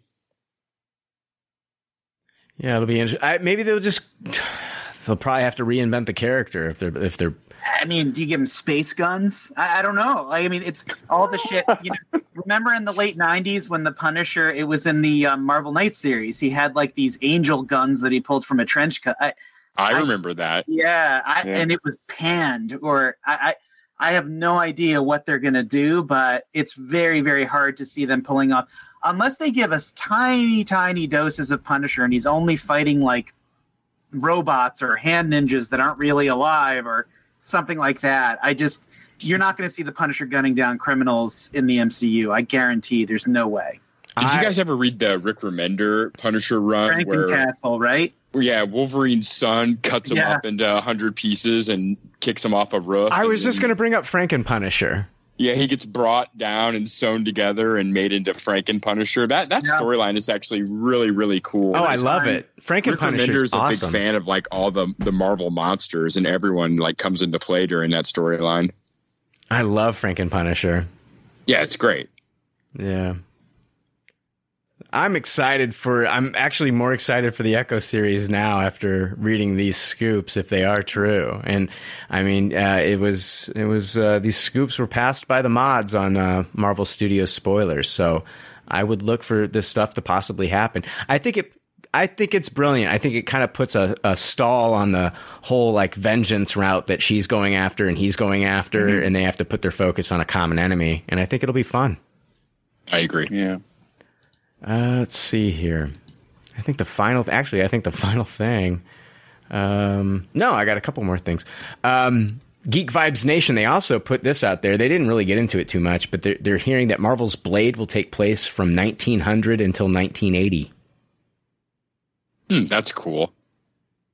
Yeah, but like, it'll be interesting to see the Marvel timeline now when they put that movie in there, right? Yeah, I just I don't know. I see it as kind of how they did with Captain Marvel, where we see all this establishing stuff with the character, and then the next time we see him, it'll be like in a modern thing. No, I But get it. I I get it. It's just it wasn't what I was expecting. Yeah, It- I like it. I, I like I like that idea a lot. I hope we don't spend too much time in the really really far back past, though. I, I find that stuff to be a little bit tedious. I just it just are they making Blade from 1900 or are we going back and looking at the history of vampires before we get are we going back and looking at at Dracula back in 1900 I mean or Yeah, I lean towards that. I, I think Blade is going to introduce vampires in the MCU, like the actual lore of them. And so I lean towards what you're saying there, where we're not necessarily we're not seeing Blade back in those times, but we're seeing like the the creation of the MCU vampire and building up the threat that Blade will have to fight. Yes, if if the villain is Dracula, which is the rumor, I think it'd be a lot. I think it'd go far. You think it'd go farther back than 1900? Yeah, hopefully we get a we get a Moon Knight guest appearance in that if Dracula's in there. Moon Knight wants his fucking money back. So yeah, that's the rumor there. Fantastic Four uh, sets its writers. This comes from Dark Horizons. Uh, we get uh, Marvel Studios has set Jeff Kaplan and Ian Springer from Disaster Wedding. What is that? No idea. Anybody Sounds like familiar? a reality show. Anybody familiar with Disaster? It's I don't know. Never heard of it. Sounds like straight to video Yeah, Disaster I'm googling Wedding. it. Movie. It's not even coming up. It's just coming up with actual fucking wedding disasters. Yeah, that's what I've got. Wedding Disaster episode one, two, three, four finale, all on YouTube. Is it called Disaster Wedding? Uh, yeah, they put What- uh, they. I'm sorry the the article. Disaster Wedding, IMDb. Here we go. Yeah, disaster wedding. Did I say wedding disasters? Yes. Okay, I fucked up. I'm a disaster. It's, Well, yeah, it's it's- okay. not It's even out yet. It's in pre-production. Yeah, correct. Oh, so it's not even fucking out yet. No, Okay. there's nothing about it. It's it's not got a cast. It's got nothing. It's just Yeah. literally. a- It's being it's being produced by Warner Brothers. According Oh, to go. according to the deadline, so we'll never see it, probably. It's it's a Superman prequel. are you, did you mean Man of Steel prequel? No, Okay. Man of Steel doesn't exist. It does, and it's amazing. Uh, according to the deadline, the writing duos, the writing duo have actually been involved with the project even before director Matt Shakman came on board. The pair have been working alongside Marvel Studios president Kevin Feige to outline how this next series of films will fit into the MCU. And um, yeah, so we got our writers here. Man, I wish there was a lot more. I mean, I, I to know about these writers, but. Uh, have they have they written anything else other than this this movie that hasn't even come out yet? Not that I can see. It it does make me think with Marvel's track record, though, uh, they must have something interesting to say about this property to have virtually no track record and to be in the position that they're in, you know. And I'm definitely playing off the Russo brothers' history there, but I, I don't know. I think it's really interesting when Marvel plucks an obscure writer, director, whomever. It just ah. maybe they get the property. Jeff Kaplan had worked on the animated series Bert and Birdie. He is known for Bert no Bert and Arnie's. Bert and Arnie's. Jeez, I can't. Bert and Arnie's Guide to Friendship. I can't get anything out right today. Wedding disaster, disaster wedding. Bert and Ernie, Bert and Arnie, Bert and Birdie. I don't know what the fuck I'm saying today. Lou looks like Albano. They're also involved in K-pop, Lost in America. It looks like Disaster Wedding is being directed by Max Barbakow, who is the guy that directed Palm Springs. oh, I love that movie. Yeah, I loved it too. It was one of my favorites of that year. Mm-hmm. Um, the script is being rewritten by Dave Holstein based off an original draft by Jeff Kaplan and Ian Springer. Uh, all plot details are being kept under wraps. Uh, it's worth noting that Palm Springs was also about a disastrous wedding that resulted in its two stars becoming trapped. Okay, blah, blah, blah, blah. Now they're just reiterating Palm Springs. So it looks like, yeah, Max Barbakow, who directed Palm Springs, is involved with Disaster Wedding, which, you know, is already being rewritten from that original Jeff Kaplan treatment. So Give credit. Hard. Give credit to your source. Who are you reading that from? Uh, just right off of IMDb. Oh, okay. IMDb. Uh, the full article was posted on The Wrap. the Wrap. Okay. So pretty And the- credible. Oh yeah. The writers have got seven writing credits, two director credits, and an actor credit, and that's it. Wow. These are these are pretty unknowns then. So They are absolutely unknowns. I mean, they've, they've been working since 2004. yeah. So they did uh, Love and Adventure in New York in 2004, which is a short movie. Uh, a, one episode of Atom TV in 2008. Burton and, Bert, and Arnie's, Guide to Friendship in 2013. And The Last of the Great Romantics in 2014. And then the next three things are all in pre-production, which is Fantastic Four, K-pop Lost in America, and Disaster Wedding. Yeah, unknowns. So yeah, uh, who knows what we're gonna? Hopefully, man, these are like the next big finds as far as like you know writers, and they'll be able to rely on these guys just like they've been able to rely on uh you know Stephen Marcus and uh what was it Markus and McFeely. Markus and McFeely, yeah. Yeah. So we'll see. That is all we have, gentlemen. I I mean, it was kind of a slow week. I don't know uh, if you guys saw anything else out there, but it was. I was trying to scrounge up some news and and I did the best I could this week. It's been kind of slow, so Yeah, I can't think of any real breaking news that I saw this week, honestly. No, it's been quiet. Speaking of quiet, I had eight seconds a few weeks ago, right, Jake? Yeah, that was a long eight seconds. Yeah, Longest It eight was a long seconds of eight my seconds life. to listen to as well. It was ridiculous, man. It was Jesus. I know. I shouldn't be bringing it. But but credit to you, you didn't cut it out. Could have edited it out, but you didn't. No, I, I mean, once we started talking about eight seconds so much, how can you fucking take it out at that point, Matt? Yeah, you would look stupid. Like if you edit out Yeah. the, the gap and then you complain about it, you would, it would you'd make yourself look like an idiot. I would, but like, what are you talking about? There was no gap there, buddy. What are you talking Yeah, about? Brian's really overreacting here. It was like half a second. Yeah. Gap was ridiculous, though. It reminded me of David Letterman's smile. It was fucking. anyway, that is all I have. I want to thank our guest. I want to thank you, Matt Kirby, for joining us on this one, man. Thank you for having me. It's been fun as always. Absolutely. Hopefully, next time we have you on, we'll be able to watch some more shit. But it was an easy week for you. Uh, don't know. It wasn't that easy. Uh, show on the show side. on the, yeah, on the show side. But Yeah, we. Matt got real, real there all of a sudden. Matt's like, man, I pushed out fucking 14 kidney stones this week, you motherfucker. All right. Did I, do, are you guys here? Hello? yes, I'm here. You pushed out a lot of ahead. kidney stones. Oh, gee, fuck you guys. Jesus Christ. I fucking hate you guys this episode. Zero fuck. I was, I was smiling. huh? I was smiling. Uh, thanks for the Oh, fucking. that that really conveys really well on a podcast. Yeah, yeah. Why don't you just send me the fucking smiling emoji while you're at it? That'll do nothing. Fuck you guys. I'm fucking done. Greg, where can people find you talking and, and reacting to shit? Uh, I have a YouTube channel called Amazing Home Projects with Handy Greg. I recently branched out into the product review genre. And my most recent episode, I re- reviewed the Zulay Home Kitchen Pineapple Core. So check it out. All right, I'm I'm done. I'm out of here. Fuck you guys. Jesus fucking Christ. I don't even care. I don't even care if Jake can get the ending right this week. I'm just gonna fucking blow through it. And until next week, we're putting a lid Putting on a it. lid on Fuck it. off, Jake. See you next week. Fuck you too, Greg. What, oh, what did Oh, I shit. do? I didn't do anything. Matt, you can go fuck yourself too. I, I didn't do anything. I feel included.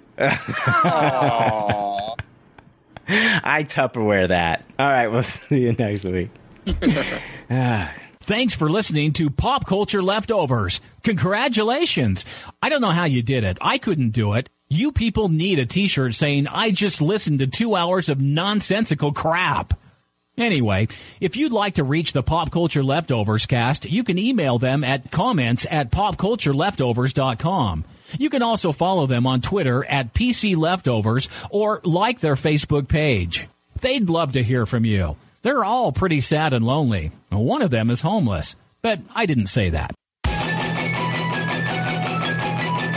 There's already like 7 million podcasts talking about pop culture and all that. Makes us happy like shooting at a womp. But it's all been done before. And we don't want to be a copycat. We're the leftovers picking up the scraps dropped by the cool kids. it's a trap. Gonna toss it, gonna taste it. Do we love it? Hey, let's face it, can't erase it. Let's embrace the Tupperware party. Subculture spill over like a vulture. Carry over counterculture, pushover, pop culture, leftover.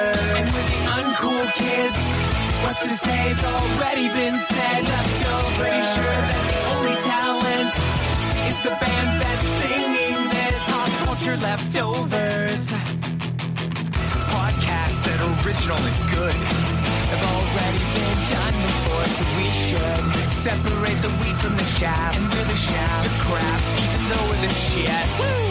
We're the leftovers picking up the scraps dropped by the cool kids.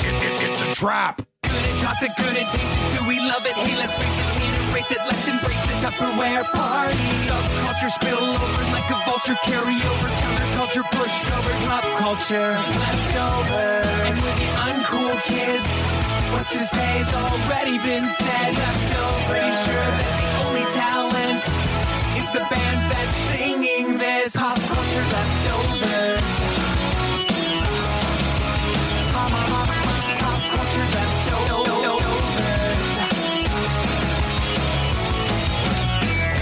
It, it. Do we love it? Hey, let's face it, can't erase it. Let's embrace the Tupperware party. Subculture spill over like a vulture. Carry over counterculture, pushovers, pop culture, leftovers. And with the uncool kids, what's to say's already been said. Leftovers. Pretty sure the only talent is the band that's singing this. Pop culture leftovers.